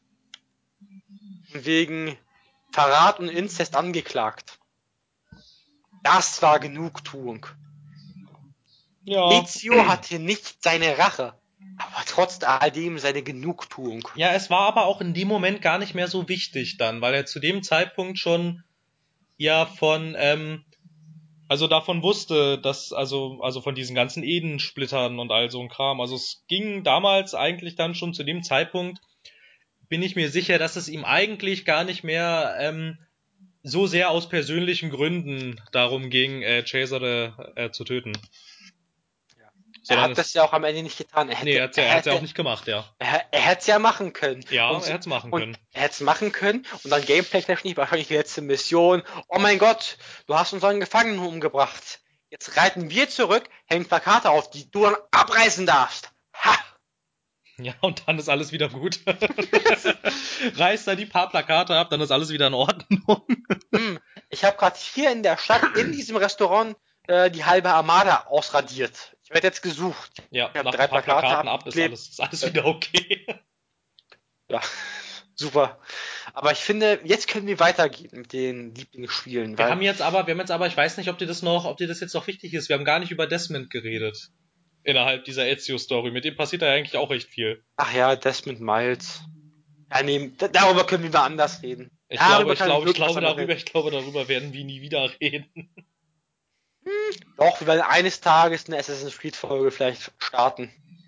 Mal Ja, gucken, wie die ja, Community darüber- aufgeschlossen ja, ist. Ja, darüber, darüber gibt's eigentlich auch sehr viel zu erzählen, über so die Assassin's Creed-Reihe an sich und was cool ist und was nicht und warum sie eigentlich wieder so sein sollte wie früher und nicht so, wie sie jetzt ist. Ja, gut, gut. Also wenn Desmond, der war ja sowieso so interessant wie Feldsalat. Ähm, aber Aber was ist, wenn unsere Hörer Feldsalat interessant finden? Ja, dann, dann, müssten wir wiederum eine Folge über Feldsalat machen. Dann, also ja, ich glaube, ich glaube sowieso, je mehr Mitspracherecht wir äh, den Hörern geben, desto weniger machen wir hier unser eigenes Zeug. Siehst du? Ne, wir, haben ja, wir, haben ja, wir haben ja jetzt schon sogar unsere Prioritäten nach hinten gestellt, weil wir Hörer wünschen. Na, okay, es war bis jetzt nur einer, aber immerhin. Es hat eine, diese Folge, wir wären wahrscheinlich irgendwann sowieso von selbst drauf gekommen, aber jetzt so, ne, eigentlich ist es eine Hörerfolge. Dafür kann man uns übrigens ruhig danken. Ja, ich danke mir selber und ich danke Anna. ja, ich bedanke auch mir selbst. Und danke, Anna. So.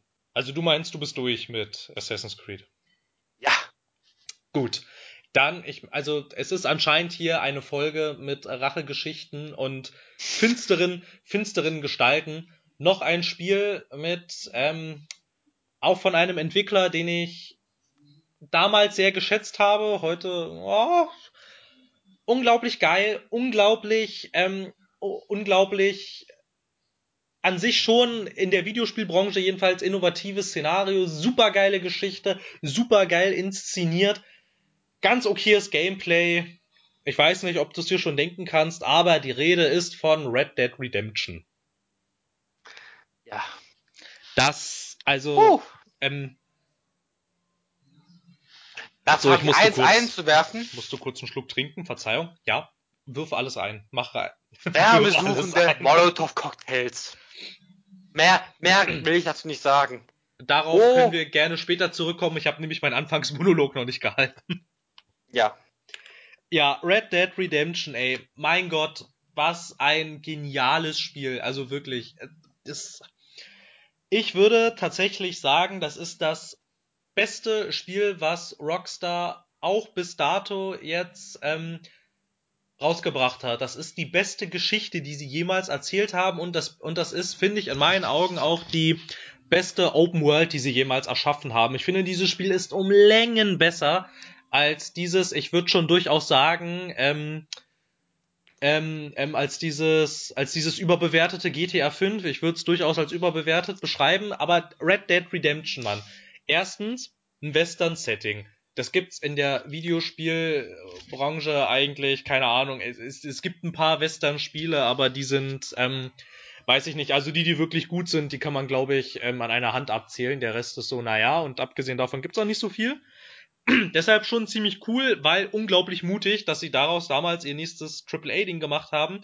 Und dann die Story hat man zwar alles schon irgendwie auch, also gerade wenn man, ähm, gerade wenn man ein paar Spaghetti-Western gesehen hat, ist die Story vielleicht nicht ganz so innovativ, hat man alles schon mal irgendwo gesehen. Aber sie ist klasse umgesetzt, finde ich. Und ich finde auch Red Dead Redemption ist eines der wenigen Spiele, die ich kenne, das eigentlich, also ich sage jetzt schon eigentlich, so gut wie nichts falsch macht, wirklich. Es macht ein paar Dinge nicht so gut, aber ich finde, dass es in Red Dead Redemption wenige Sachen gibt, die wirklich katastrophal sind. Ich finde, dieses Spiel ist einfach durch und durch absolut, absolut perfekt. Es ist wirklich super. So, ich weiß nicht. Hast du jetzt schon hier irgendwelche ähm, ähm, steile äh, Fragen, die du einwerfen möchtest? Denkst du, John Marston war gar nicht John Marston? Sondern denkst du, es war vielleicht Manuel Müller? Heißt er nicht Manuel Neuer? Nein, das ist Neuer Manuel. Ja, nee, das glaube ich nicht. Nee, ich dachte jetzt eher an etwas Ernsthafteres. Was Ernsthafteres.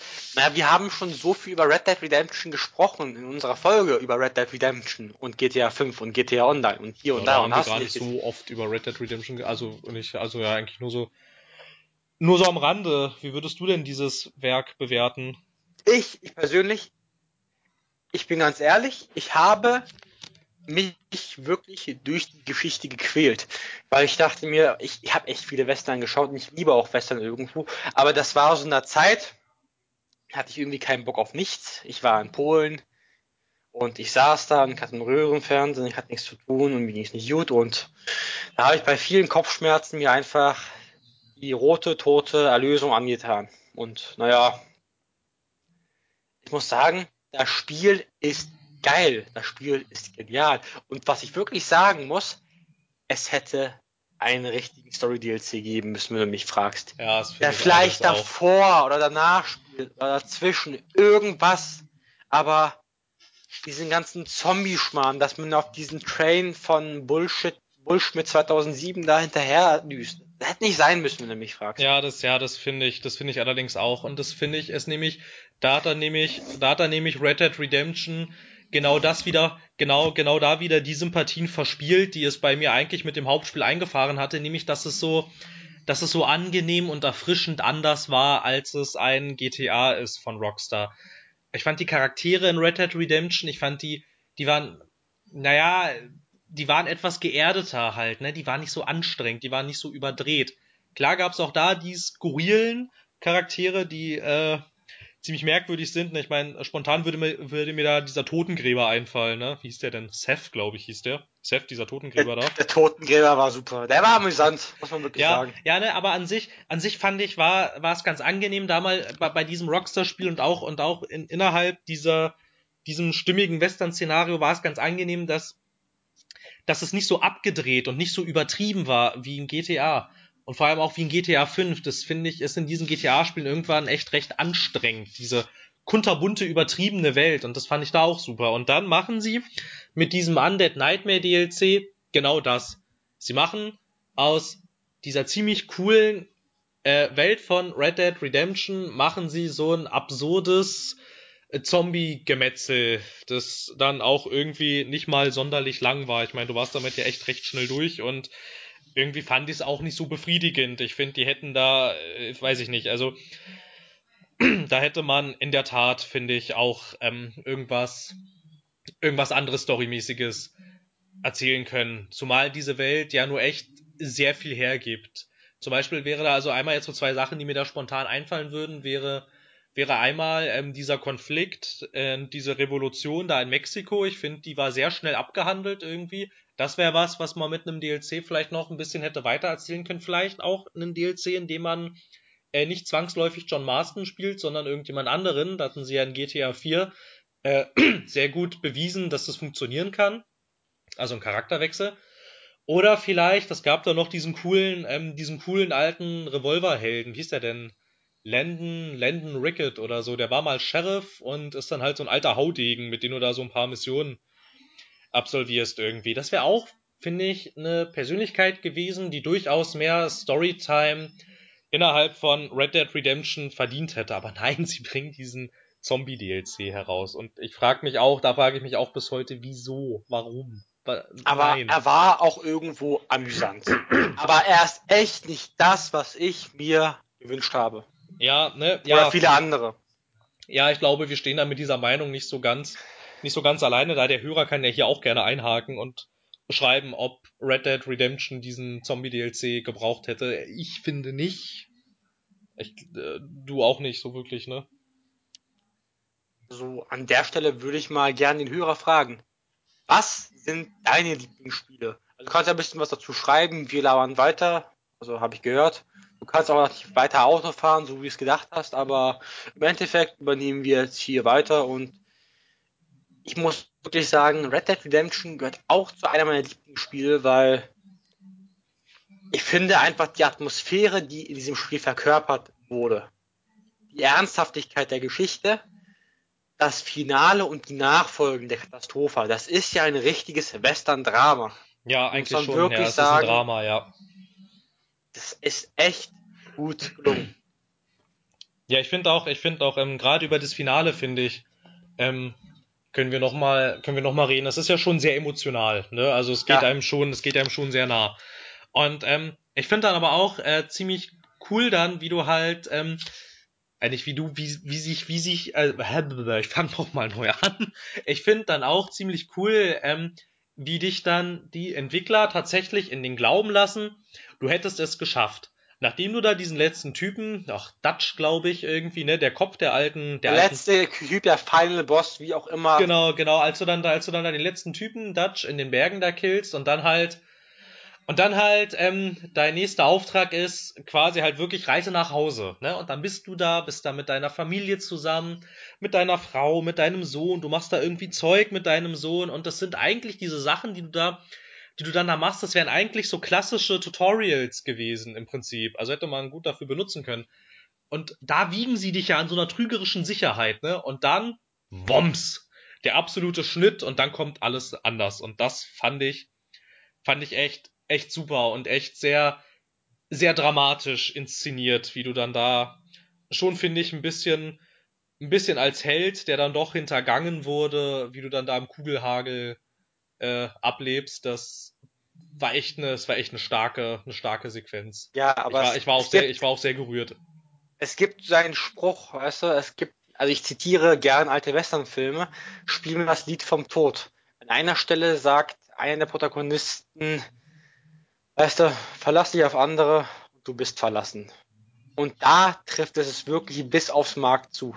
Du hast halt einem Federal Agent vertraut, dass er dich halt strafimmun macht und dass du auch nicht bestraft wirst für deine Taten, wenn du halt diese Leute ihm auslieferst oder sich um die kümmerst. Was du auch gemacht hast. Du hast deinen Teil der Vereinbarung gehalten. Ja, ja, genau. Ah. Wobei ich, wobei ich glaube, du gibst diesem Agent, glaube ich, echt nur einen von den dreien wirklich Leben. Das ist der in Mexiko. Ich glaube, die anderen knallst über den Haufen. Ja, weil die anderen ergeben sich ja auch schlechterweise. Aber. Na, der in Mexiko, der hat sich ja ergeben, der hat ja gesagt, okay, dann tu, was du tun musst und nimm mich fest. Ja, aber was ich, was ich noch dazu sagen will, es war auch vielleicht irgendwo naiv, zu dem Federal Agent zu glauben, dass du einfach alle auslieferst und dir nichts passiert.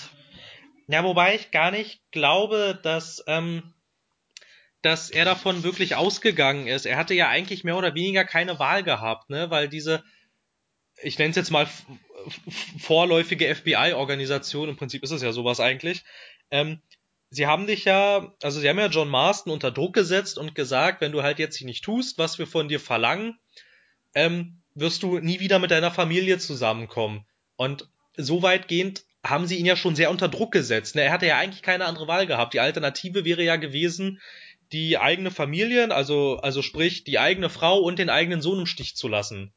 Dann hätte er das Ganze wahrscheinlich überlebt, aber das wäre natürlich eine sehr unehrenhafte Alternative gewesen. Ja. also er hätte eigentlich keine andere Wahl gehabt im Prinzip. Er hat das auch irgendwo kommen sehen, habe ich im Gefühl gehabt. Ja, ich denke, letzte ja. Szene, wo er halt in der Scheune steht und seine Frau da wegschickt glaube, ab dem Punkt wusste, schon, wusste er schon, was ihn erwarten wird. Ja, ich würde, ich muss, ich muss auch sagen, also wenn ich mich jetzt recht entsinne, war jetzt John Marston selber, als dann da diese Bundesagenten seine Farm überrennen, ähm, er wirkte nicht sehr überrascht, fand ich. Also ich fand, er wirkte nicht sehr überrascht, dass das jetzt tatsächlich passiert, was da passiert. Ne? Also ich fand, das sah jetzt nicht so aus, als hätte er es nicht kommen sehen. Ja, Ne, aber, aber, was ja. noch sehr ehrenhaft zu sagen ist, er hat mindestens noch versucht, zu viele von ihnen mitzunehmen. Ja, na, ja, na, ganz ordentlich, ne? Ich meine, du bist ja dann eine Weile auf diesem, auf diesem Wasserturm mit deinem, mit deinem Gewehr und da, äh, da lässt du ja schon ziemlich viele Bundesagenten ins Gras beißen. Ja. ja, aber dann, ich weiß auch noch, da fand ich auch so, da dachte ich auch, ach du Scheiße, das. Ach, ja, ich, ja, ich dachte einfach nur, ach du Scheiße, dann, als er da dieses Scheunentor aufschlägt und vor dir bestimmt diese gut 20, 20 Soldaten oder Bundesagenten stehen, die alle auf dich zielen. Und da dachte ich auch schon, okay, gut, das, das war's jetzt. Vorbei. Ja. Vorbei. Aber Ende. Was noch im Epilog dann geschehen ist. Ja. Und verbunden mit dem Abspann, dass das ja. das wahre Ende ist. Das beim Himmel, das habe ich nicht kommen sehen. Ja, wobei, ähm, ja, aber es fand ich auch eine ganz, ähm, eine ganz nette, na, naja, na, was heißt denn ganz nett, aber es war eine ganz elegante Lösung, den Spieler nach dem Ende des Spiels noch weiterspielen zu lassen, ne? ohne dass es irgendwie, ja. oh, oh, ohne dass es irgendwie komisch ist oder ohne halt diese billigen Tricks, ähm, halt, dass dann da irgendwie in so einem Fenster steht, ja, du wirst jetzt an dem Punkt zurückgesetzt und so, sondern das ist halt so konsequent gewesen. Aber dir wird ja dann auch nicht, ähm, tatsächlich gesagt vom Spiel selber, dass du jetzt als, ach so, ne, nachdem John tot ist, bist du halt Jack Marston und du spielst alles ein paar Jahre später. Also sein Sohn? Ne, Falls du es nicht weißt, lieber Hörer. Genau, sein Sohn dann. Und ähm, die wird vom Spiel selber aber nicht gesagt, dass du dich noch an diesem Bundesagenten tatsächlich rächen kannst. Die wird nicht gesagt, dass du das machen kannst. Sondern, also, Also mir ist es damals passiert, ich bin da quasi mehr oder weniger, als ich dann halt quasi so im Nachspiel nochmal so ein bisschen durch die Gegend geritten bin und noch so ein paar unvollendete Aufträge erledigt habe. Ich bin da quasi so zufällig drüber gestolpert, als, als ich dann wieder irgendwie so ein, halt quasi wie man sie immer hat in der Welt, ne, diese Fragezeichen, wo irgendwelche Personen sind, die was von dir wollten. Und da ähm, gab dann halt so eine Person im Blackwater, die ähm, in der, also die einem irgendwie so eine Zeitung gegeben hat. Ne? Und dann dachte ich, ja gut, okay, äh, Zeitung und dann hatte man aber diesen Auftrag, man soll sich die Zeitung anschauen. Und da steht dann unten rechts, dass sich äh, der ehemalige Bundesagent, äh, seinen Namen weiß ich natürlich nicht mehr, aber halt Jack Marston ist dieser Bundesagentenbegriff, dass er sich da und da zur Ruhe gelassen hat. Und da denkst du dann, aha, das ist doch der Typ, der gerade vor, also jetzt spieltechnisch gesehen, der gerade vor ein paar Minuten den lieben Papi erschossen hat. Und so, und das finde ich auch ganz, ja. auch ganz cool irgendwie, ne, dass es halt, ähm, dass es die nicht vorgekaut wird. Und umso genialer finde ich dann das tatsächliche Finale, als du dann ähm, tatsächlich nach, ich weiß gar nicht, ich glaube es ist Mexiko, als du dann nach Mexiko reitest, dann da ähm, ist seine Frau an so einem an so einem Häuschen, wohnen die da zusammen an einem See, da ist dann die Frau von diesem Bundesagenten, die ihm dann, ähm, die die dann sagt, ja, der ist irgendwie da unten am Fluss und angelt.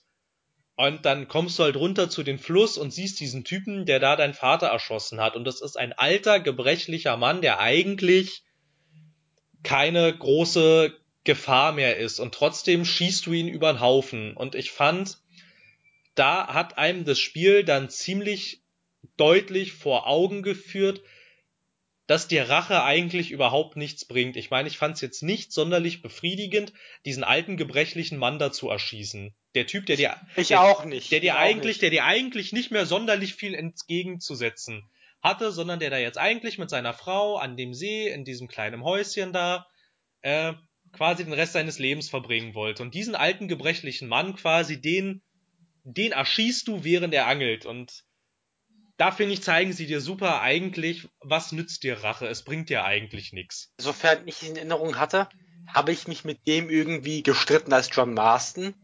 Und dann ist er wütend geworden. Dann hat er mich zu einem Duell aufgefordert, was der Charakter an sich gar nicht verneinen wollte. Darauf hat er sich gefreut, ganz im Gegenteil fürs Erste so. Na, aber du bist doch Jack Marston dann im Epilog. Meinte ich ja. Ach so, okay, ich war jetzt, ich war jetzt gerade verwirrt. Okay, alles klar. Meinte ich ja. Alles klar, okay. Ich habe das so in Erinnerung, dass der lieber Herr Federal Agent noch ein ziemliches Arschloch war gegen Ende. Und da halt ein Duell wollte. Ja, na klar, aber trotzdem hat, hat er dir eigentlich nichts entgegenzusetzen, wirklich.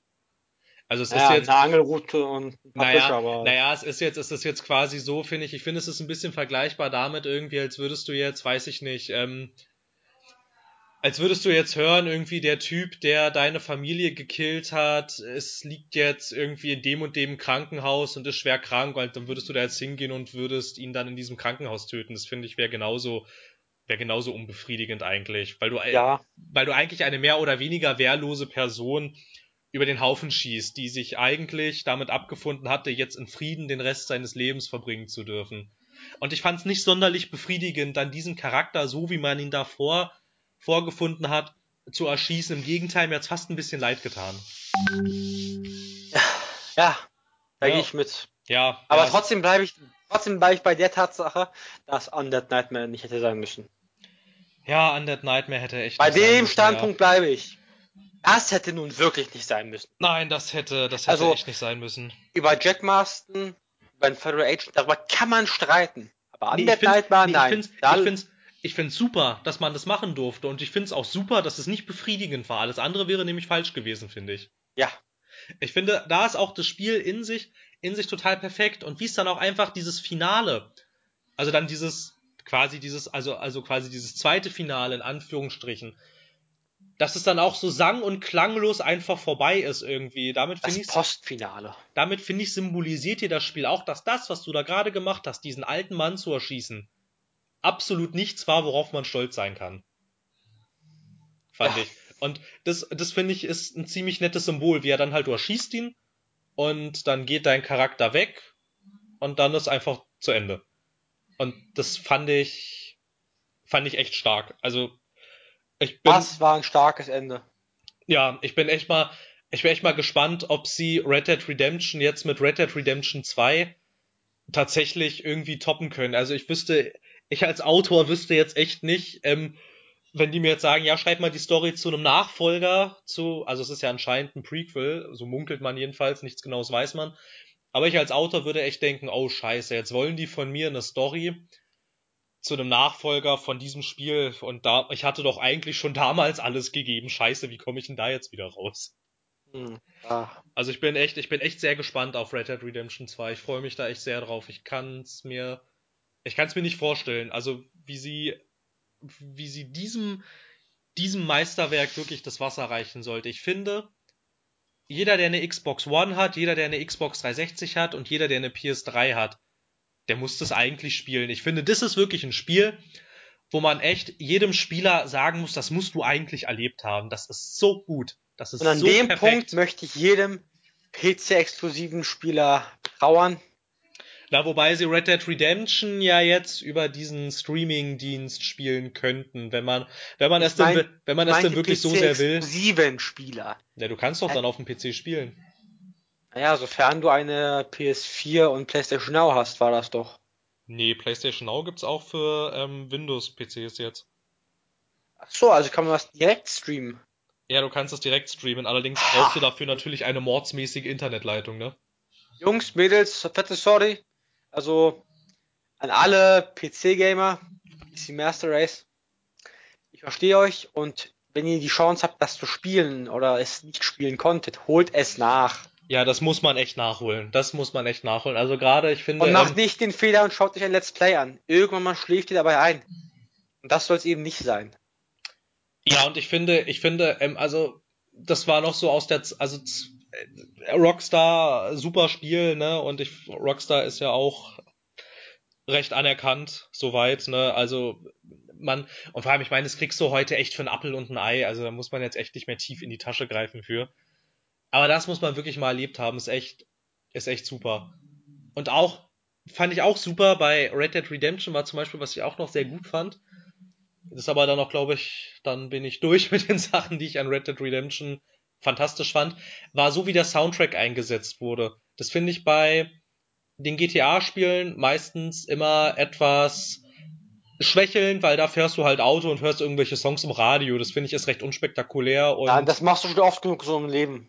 Ja, und es ist halt recht unspektakulär und untermauert, untermauert ähm, Geschehnisse im Spiel nicht sonderlich gut. Aber bei Red Dead Redemption, da ist der Soundtrack, der ist erstens ist er dezent und er passt sich super an das Spiel an, finde ich. Also je nachdem, wie sich die Situationen dynamisch verändern, verändert sich düster oder ja genau, genau und so, genau und so verändert sich dann halt auch der Soundtrack und ähm, finde ich, das finde ich ist auch eine super Lösung und umso cooler war dann die Stelle. Entschuldigung, ich muss mich kurz räuspern.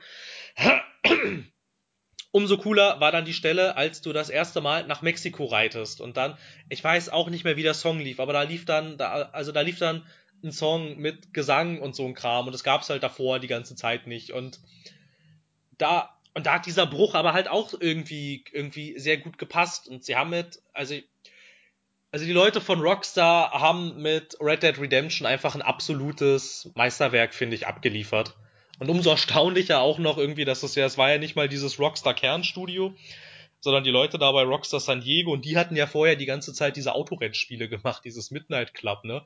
Und dann kommt von denen so ein so eine Perle. Ja, ne, so ein unglaublich gigantisch gutes Spiel. Ist der ist der Hammer echt irgendwie. Apropos unglaublich, unglaublich geniales Spiel. Ich würde an dem Punkt gerne, auch wenn ich dich jetzt unterbreche, ja, ich war ah, noch nicht ganz fertig. Ich weiß, ich weiß, und es tut mir leid, da einzuhaken, wo du gerade deinen Haken absetzen wolltest. Aber die Sache ist, unglaublich gutes Spiel. Also ich habe noch so viele Lieblingsspiele, die ich jetzt hier in die Liste aufnehmen könnte. Bioshock Infinite, Tales from the Borderlands, The Walking ja, Dead, Staffel ja, 1. Müssen, ich habe so viel, wir aber müssen, wir müssen definitiv eine zweite Folge machen. Wir müssen aber heute nochmal fertig werden. Und deswegen würde ich dich bzw. mich bitten, innezuhalten und jetzt gleich das absolute Lieblingsspiel überhaupt auszuhauen. Na, oder wir machen, oder, oder, oder wir machen das so, wir werfen uns, wir werfen uns drei Genre an den Kopf oder vier oder so und nennen, weil ein absolutes Lieblingsspiel habe ich nicht, das kann ich nicht sagen, das ist ganz schwer. Ah, ich schon. Und du weißt auch, du weißt auch, was es ist. Keine Ahnung, Counter-Strike? Ja. okay, Counter-Strike, ja, ich, oh je. Mein absolutes Lieblingsspiel, das ist echt schwer. Äh, Kannst du mal gleich sagen, wie viele Stunden du versenkt hast? Wie viele Stunden? Was? Nochmal bitte. Du kannst dann auch sagen, wie viele Stunden du versenkt hast. Weil ich, Ja, ich persönlich finde- ich finde- kann von finde- ich mir aus vor- behaupten, ich habe allein auf meinem eigenen Steam-Account mit Counter-Strike, mit Counter-Strike Source, Condition Zero, Global Offensive schon mehr als 1500 Stunden Spielerfahrung. Nur auf meinem Account. Und ich habe damals angefangen, im, Alt, im zarten Alter von 8 oder 7, auf dem Account meines Cousins zu spielen. In der Türkei, im Internetcafé, auf gecrackten Accounts und so ein Scheiß. Und dann auf dem Account meines Cousins. Und ich kann dir sagen, ich habe bestimmt mehr als 2500, ich würde schon sagen fast 3000 Spielstunden allein in Counter-Strike reingesteckt. Ja, das ist der Hammer, ne? Das ist viel Zeit, die ich gerne zurück hätte. Na, ich weiß nicht, ich weiß nicht. Ich finde, wenn es einem wirklich Spaß macht, ist es, investiert. ja, wenn es einem wirklich Spaß macht, finde ich, ist es keine verschwendete Zeit. Ja, aber mein absolutes Lieblingsspiel, also keine Ahnung, wenn man es jetzt, oh, ey. Ich glaube, ich schwank jetzt gerade wirklich, also ich schwanke jetzt zwischen dem zweiten Max Payne Spiel und äh, tatsächlich Red Dead Redemption. Ich bin mir da echt unsicher. Ich Aber wir glaube, also ich glaube, ich glaube, also wenn es jetzt, wenn es jetzt Spiele waren, die mich, ähm, die mich nachhaltig so sehr extrem fasziniert hätten, dann wäre es, glaube ich, Red Dead Redemption. Aber wenn es jetzt, weiß ich, ah, ja, ist echt schwer. Oh, ich weiß nicht. Ich muss mich festlegen, ne? Liebe Community, jetzt könnt ihr uns in den Kommentaren schreiben, dass Phil sich verdammte Scheiß nochmal entscheiden soll. Also, also ich muss mich festlegen, ja. Ja, bitte. Na gut, ja dann, schön! na gut, na gut, dann bleibe ich meinen finnischen Wurzeln treu und sag Max Payne. Ach, Remedy. Ich hab, ich hab Max Payne, ich weiß nicht, wie oft ich das gespielt habe. Wie gesagt, hatte ich ja vorhin schon erzählt, ich kann ja, ähm, dass ich, dass es tatsächlich mal eine Zeit gab an der Stelle, da konnte ich äh, an manchen Stellen die Graphic Novels mitreden und ähm, naja, also gut, wie viele Stunden das jetzt sind, weiß ich nicht genau, aber es sind bestimmt mehr als 200. So, aber jetzt könnten wir noch die Idee einbringen, die du gerade gebracht hast. Spielgenres nennen und dazu das dazu gehörige Lieblingsspiel. Okay, dann würde ich aber, davon? okay, okay, dann würde ich aber sagen, dann nehmen wir jetzt Genres, über die wir nicht geredet haben gerade. Okay. Ähm, Strategie, Adventure und. Ui, was gibt's denn noch so? Und, und, und Shooter. Hau raus. Oh, also Shooter hatten wir ja gerade gesprochen, aber Ja, okay. Counter-Strike, ja, na gut. Counter-Strike, aber wenn ich jetzt, ich gehe mal jetzt von Shooter auf Third-Person-Shooter. Und da kommt nicht Nein, über Third-Person-Shooter haben wir geredet. Über Third-Person-Shooter haben wir geredet. Deshalb Gears Ego-Shooter. of War! Ja, Strategie. Nein, Ego-Shooter, Kenan. Ein Ego-Shooter. Gears of War zählt nicht. Wir haben über Third-Person-Shooter geredet. Counter-Strike, ja gut. Counter-Strike, okay. Haben wir auch über geredet, egal. So, Strategie. Ich bin, ein bisschen, ich bin ein bisschen durch den Wind, aber ich wollte gerade sagen, Alarm für Cobra, Wel- für Cobra 11. Bitte was? Ja, es ist nicht mehr die Blüte des Abends, sondern eher des Verfalls geeignet. Aber ich wollte eher sagen, Command Conquer, Alarmstufe Rot. okay, und jetzt noch ein Adventure. Ein Adventure. Hm. Ah, ist, ist ein bisschen schwer, weil du bist nicht so der Adventure-Spieler, ne? Aber ich glaube, ein paar hast sogar du gespielt. Hm, Hans. Rayman. Ich glaube, das war Na, Rayman Rayman. von 2004 oder 2005. Das war ein Adventure. das ist, äh, das ist doch ein Jump and Run Jump-and-Run-Spiel. Adventure. Was? So ein Jump-and-Run Adventure ist sowas, was Telltale macht. So in die Richtung. Ja, okay. Ja, aber ich, ich erinnere mich noch, dass es auch als Adventure geordnet ist. Jump and Run, Stash Adventure, wie auch immer das. Gut, dann. Na gut, dann, Dann, nehmen wir, dann, dann, nehmen hast wir, du, dann hast du Telltale angeschnitten. Gut, wenn das so ist. The Wolf Among Us. Beziehungsweise Tales from the Borderlands. Wegen einer einzigen Szene, die sich so unfassbar in mein Hirn gefressen hat. als sie da alle so tun, als würden sie sich umbringen. Definitely a Virgin. Ja. Ich hab, ich hab, ja, ja, ich hab, ich hab, ich habe selten so Blödsinn gesehen und hab's, hab mich, hab mich so gefreut. Okay, was soll, was soll ich jetzt noch, was soll ich jetzt noch vor mir geben? Uh, was du jetzt von dir geben sollst. Einen Moment. Ich meine, ich meine, ich meine mit den Genres.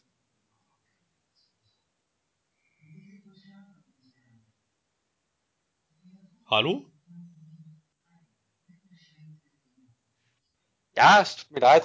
Ich haben jetzt hier tatsächlich wieder technische Probleme? Nein, haben wir natürlich nicht. Oh, wir haben super, super, Probleme. super, toll. Hat mich, hat mich, hat mich gefreut. Ah. Ja, oder ich nehme einfach die gleichen Genres, die ich dir gerade genannt habe. Das wäre zu einfach. Na gut. ich, was ist dein Lieblingskartenspiel? Hearthstone. Ah, das habe ich mir gedacht. Was ist dein Liebling, Lieblings-Action-Adventure? Ja gut, über Action-Adventure haben wir. Na gut, ich lasse es durchgehen. Es gibt jetzt auch nicht mehr so viele Genres. Mein Lieblings-Action-Adventure. Äh. Ah, ah. Ja, naja gut, über Uncharted 2 haben wir geredet. Rise of a Tomb Raider. Haben wir auch über geredet, mehr oder weniger. Und naja, jetzt als letztes, so, ja, aber, was ja, ist so dein Lieblings-RPG? Oh je, mein Lieblingsrollenspiel. Ach, I'm a simple man. Ach du Scheiße. Ach du Scheiße. Ja, du siehst Geralt, du press by, aber ich habe so viele, so viele Rollenspiele gespielt, ne, als da wären Dragon Age und Mass Effect und ähm, die Gothic-Spiele und alle Witcher-Spiele. Oh je. Ich stelle Fragen. Nebenbei, während Phil gerade versucht, eine Antwort zu finden, schreibt doch mal eure Lieblings-RPG-Spiele hin, eure Lieblings-Shooter, eure Lieblingsstrategiespiel. Oder vielleicht, oder vielleicht auch in dem Rande, was spielt ihr eigentlich so genretechnisch gesehen? Ne? Also ich meine, bei uns kristallisierte sich ja jetzt hier schon so langsam irgendwas äh, heraus. Wir stehen irgendwie auf ziemlich storylastige Sachen, aber ich bin mir ziemlich sicher, dass das der Rest vielleicht ein bisschen anders sehen könnte. Ja, na gut, okay, ich habe mich jetzt entschieden. Also mein Lieblingsrollenspiel ist dann bei allen Ecken und Kanten äh, äh, The Witcher 3. Definitiv. Das habe ich mir schon gedacht. Ich habe selten ein Rollenspiel gesehen, was, was, was mich, also, was mich echt so sehr gepackt hat und wo mich echt verhältnismäßig wenig gestört hat. Irgendwie, ich dachte zuerst, ich dachte zuerst Mass Effect 2, aber irgendwie, irgendwie. Mass Effect 2 war schon klasse. Irgendwie, ja, aber, ja, aber irgendwie, irgendwie war mir das dann doch zu shooterig irgendwie. Es war mir zu wenig RPG. Ja, okay, darüber lässt sich streiten, aber Außerdem, ja irgendwo zu. Außerdem mag ich, das sehen ja jetzt die meisten Rollenspieler inzwischen auch anders, aber ich mag einfach diese dunklen Fantasy-Welten, in denen es nicht diese strahlenden Ritter gibt und diese strahlenden Helden und Geralt ist ja jetzt nun mal alles andere als ein strahlender Held. Aber was man wirklich zu Sachen Witcher sagen muss, ich habe das nie durchgespielt. Ich habe alle, alle, drei auf meinem Rechner. Ich sollte es mal durchspielen, aber ich, ich finde wegen der Arbeit gerade nicht wirklich die Zeit dazu. Aber die Questreihe um den roten Baron, ach du heilige Scheiße. Ich habe mir das mal durchgelesen. Ich habe mir das mal vorweggenommen. Ich war mal so ein Feiner. Ach du Scheiße. Da oh ja. oh ja. Verpasst. Die war, die war krass. Und vor allem also, wenn du dann quasi das Ende, das Ende wählst, das von den Entwicklern eigentlich so vorgesehen war, ist das echt eine traurige und bewegende Geschichte. Also die fand ich wirklich, die, die die fand ich auch ganz gut. Also fand ich echt cool. Ja. Na gut, dann sind wir soweit durch. Ich würde zwar also, noch unglaublich gerne nachtragen, was ich noch zu Red Dead Redemption sagen wollte. Es wäre eigentlich nicht mehr viel gewesen, aber der feine Herr musste, musste mich ja abwürgen. Ja, du hast ja letztens gemeint, ich kann meine Haken einhaken. Ja, aber lass mich dann doch fertig erzählen. so, dann entschuldige ich mich jetzt noch einmal beim Hörer, der das Ende abwartet und sich danach sehnt. Aber du hast ja eh die Möglichkeit abzuschalten, wann du willst. Aber dann machen wir doch mal noch den feinen Exkurs. Nein, es geht, auch, es geht auch ganz schnell. Also jetzt quasi nur so als kleine Fußnote. Ich fand auch ähm, die Gestaltung der, ähm, der Open World halt ziemlich cool, weil dir halt, obwohl sie eigentlich von der Karte her verhältnismäßig klein war, du das Gefühl hattest, dass dir da eine gigantische Welt offen liegt. Und fand ich super weil ähm, halt wahrscheinlich gerade durch das Pferd, ne, weil du dich da halt, ähm, es ist ja ein Unterschied, ob du auf einem Pferd galoppierst oder ob du irgendwie mit 100 Sachen durch eine Großstadt fährst. Und fand ich bei Red Dead Redemption auch super als bei als bei GTA. Du hast ähm, vereinzelte kleinere Ansiedlungen und nicht diese dieses, dieses gigantische Moloch von Stadt irgendwie, wo alles irgendwie, es ist einfach viel zu groß, ne? Du versinkst da irgendwie in so einer Großstadt-Anonymität, wie du es halt im echten Leben auch tust. Und da fand ich, war Red Dead Redemption wesentlich besser gestaltet. Das wäre eigentlich, das wäre eigentlich schon alles gewesen. Das wäre alles gewesen, aber wenn du es gesagt hättest, hätte ich noch was zum Einhaken. Und ja, ich habe noch was dazu. Was ich wirklich erstaunlich gut fand, war das Environmental Storytelling. Das gab's damals auch schon. Ach du Scheiße, ich habe mich gewundert, als ich durch die Steppe geritten bin und plötzlich Hilfeschreie gehabt habe. Ja, da genau. sollte ich einem Mann helfen. Und plötzlich hat dieser sich nicht als Gauner oder Bandit dargestellt. Nein. Nein, er hat dir deinen scheiß Gaul geklaut, ich weiß, ja. Nein, nicht das. Er war ein scheiß Kannibale. Ach so, das gab's auch, na klar, ja. Das passiert mal so auf dem ja, Weg zur Arbeit, so, ja.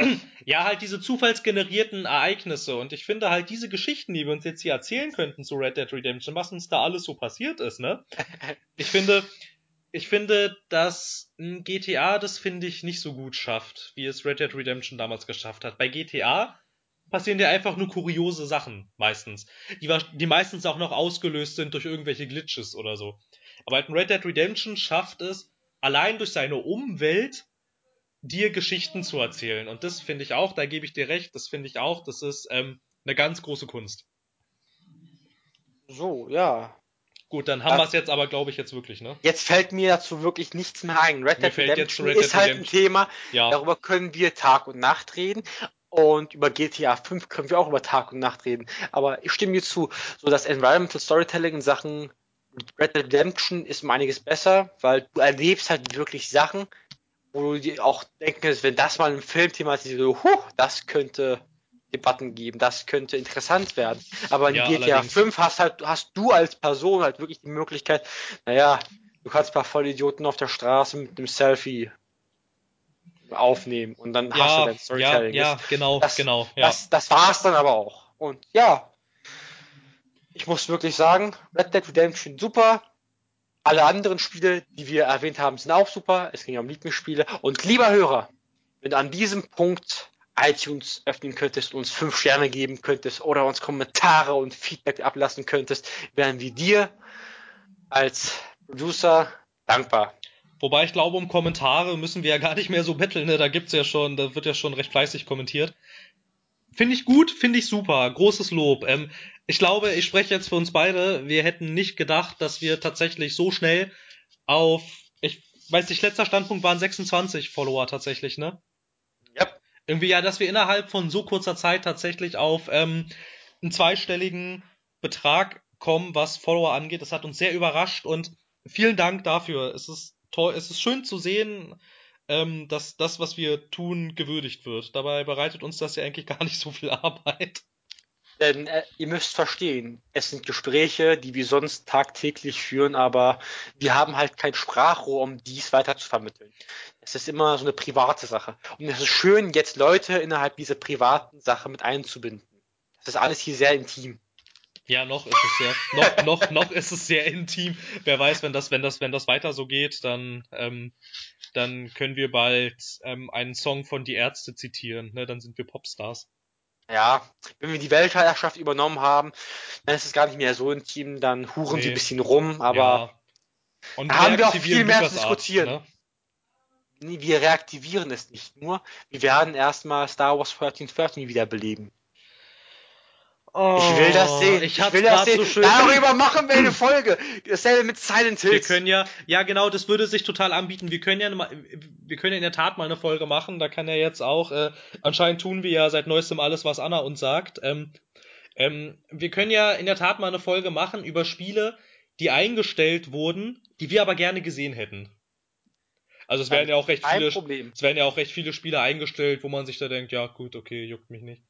Ja. Aber. Ich wäre ähm, auch nicht traurig, wenn ein neues Call of Duty eingestellt worden wäre. Muss ich ehrlich sagen. Ja, ja, Call of Duty ist auch so eine Sache, das könnte mal so eine Radikalkur vertragen. Aber sie haben jetzt Kit Harrington. Ja, sie hatten auch Kevin Spacey. Aber Kevin Spacey ist awesome. Und Kit Harrington ist halt schon Schnee. Ja, in der Tat. Ja. Na gut, das war bis jetzt die längste Folge, die wir jemals aufgenommen haben. Ja, es zeichnete sich ja aber auch schon im Vorfeld ab. Wir haben hier sehr viel zu erzählen und wir haben also, noch mehr zu also von meiner, ja, ja, ja, genau, ich wollte auch gerade sagen, also so von meiner Warte aus haben wir gerade mal einen Bruchteil von äh, den äh, unseren Lieblingsspielen geschafft. Ich hätte jetzt noch, weiß ich nicht, ich könnte jetzt hier noch stundenlang über meine Lieblingsspiele reden, aber das vielleicht mal an anderer Stelle. Ähm, ja, vielen Dank, dass du es bis hierhin geschafft hast. Achso, ich ähm, beginne jetzt hier mal das Abschieds, äh, äh, die Abschiedszeremonie, wenn du nichts dagegen hast. Ja, viel, also ich hab's gern bis hierhin ausgehalten, aber ich hoffe auch du als Hörer persönlich. Ich glaube, du bist auch bis hier gekommen und hast es überlebt. Falls nicht. Ja, das freut uns sehr. Falls nicht, tut es uns leid, aber wir übernehmen keine Haftung. Naja. Ja. Passiert. Na gut. Schön, dass du es bis hierhin geschafft hast, wer auch immer du bist.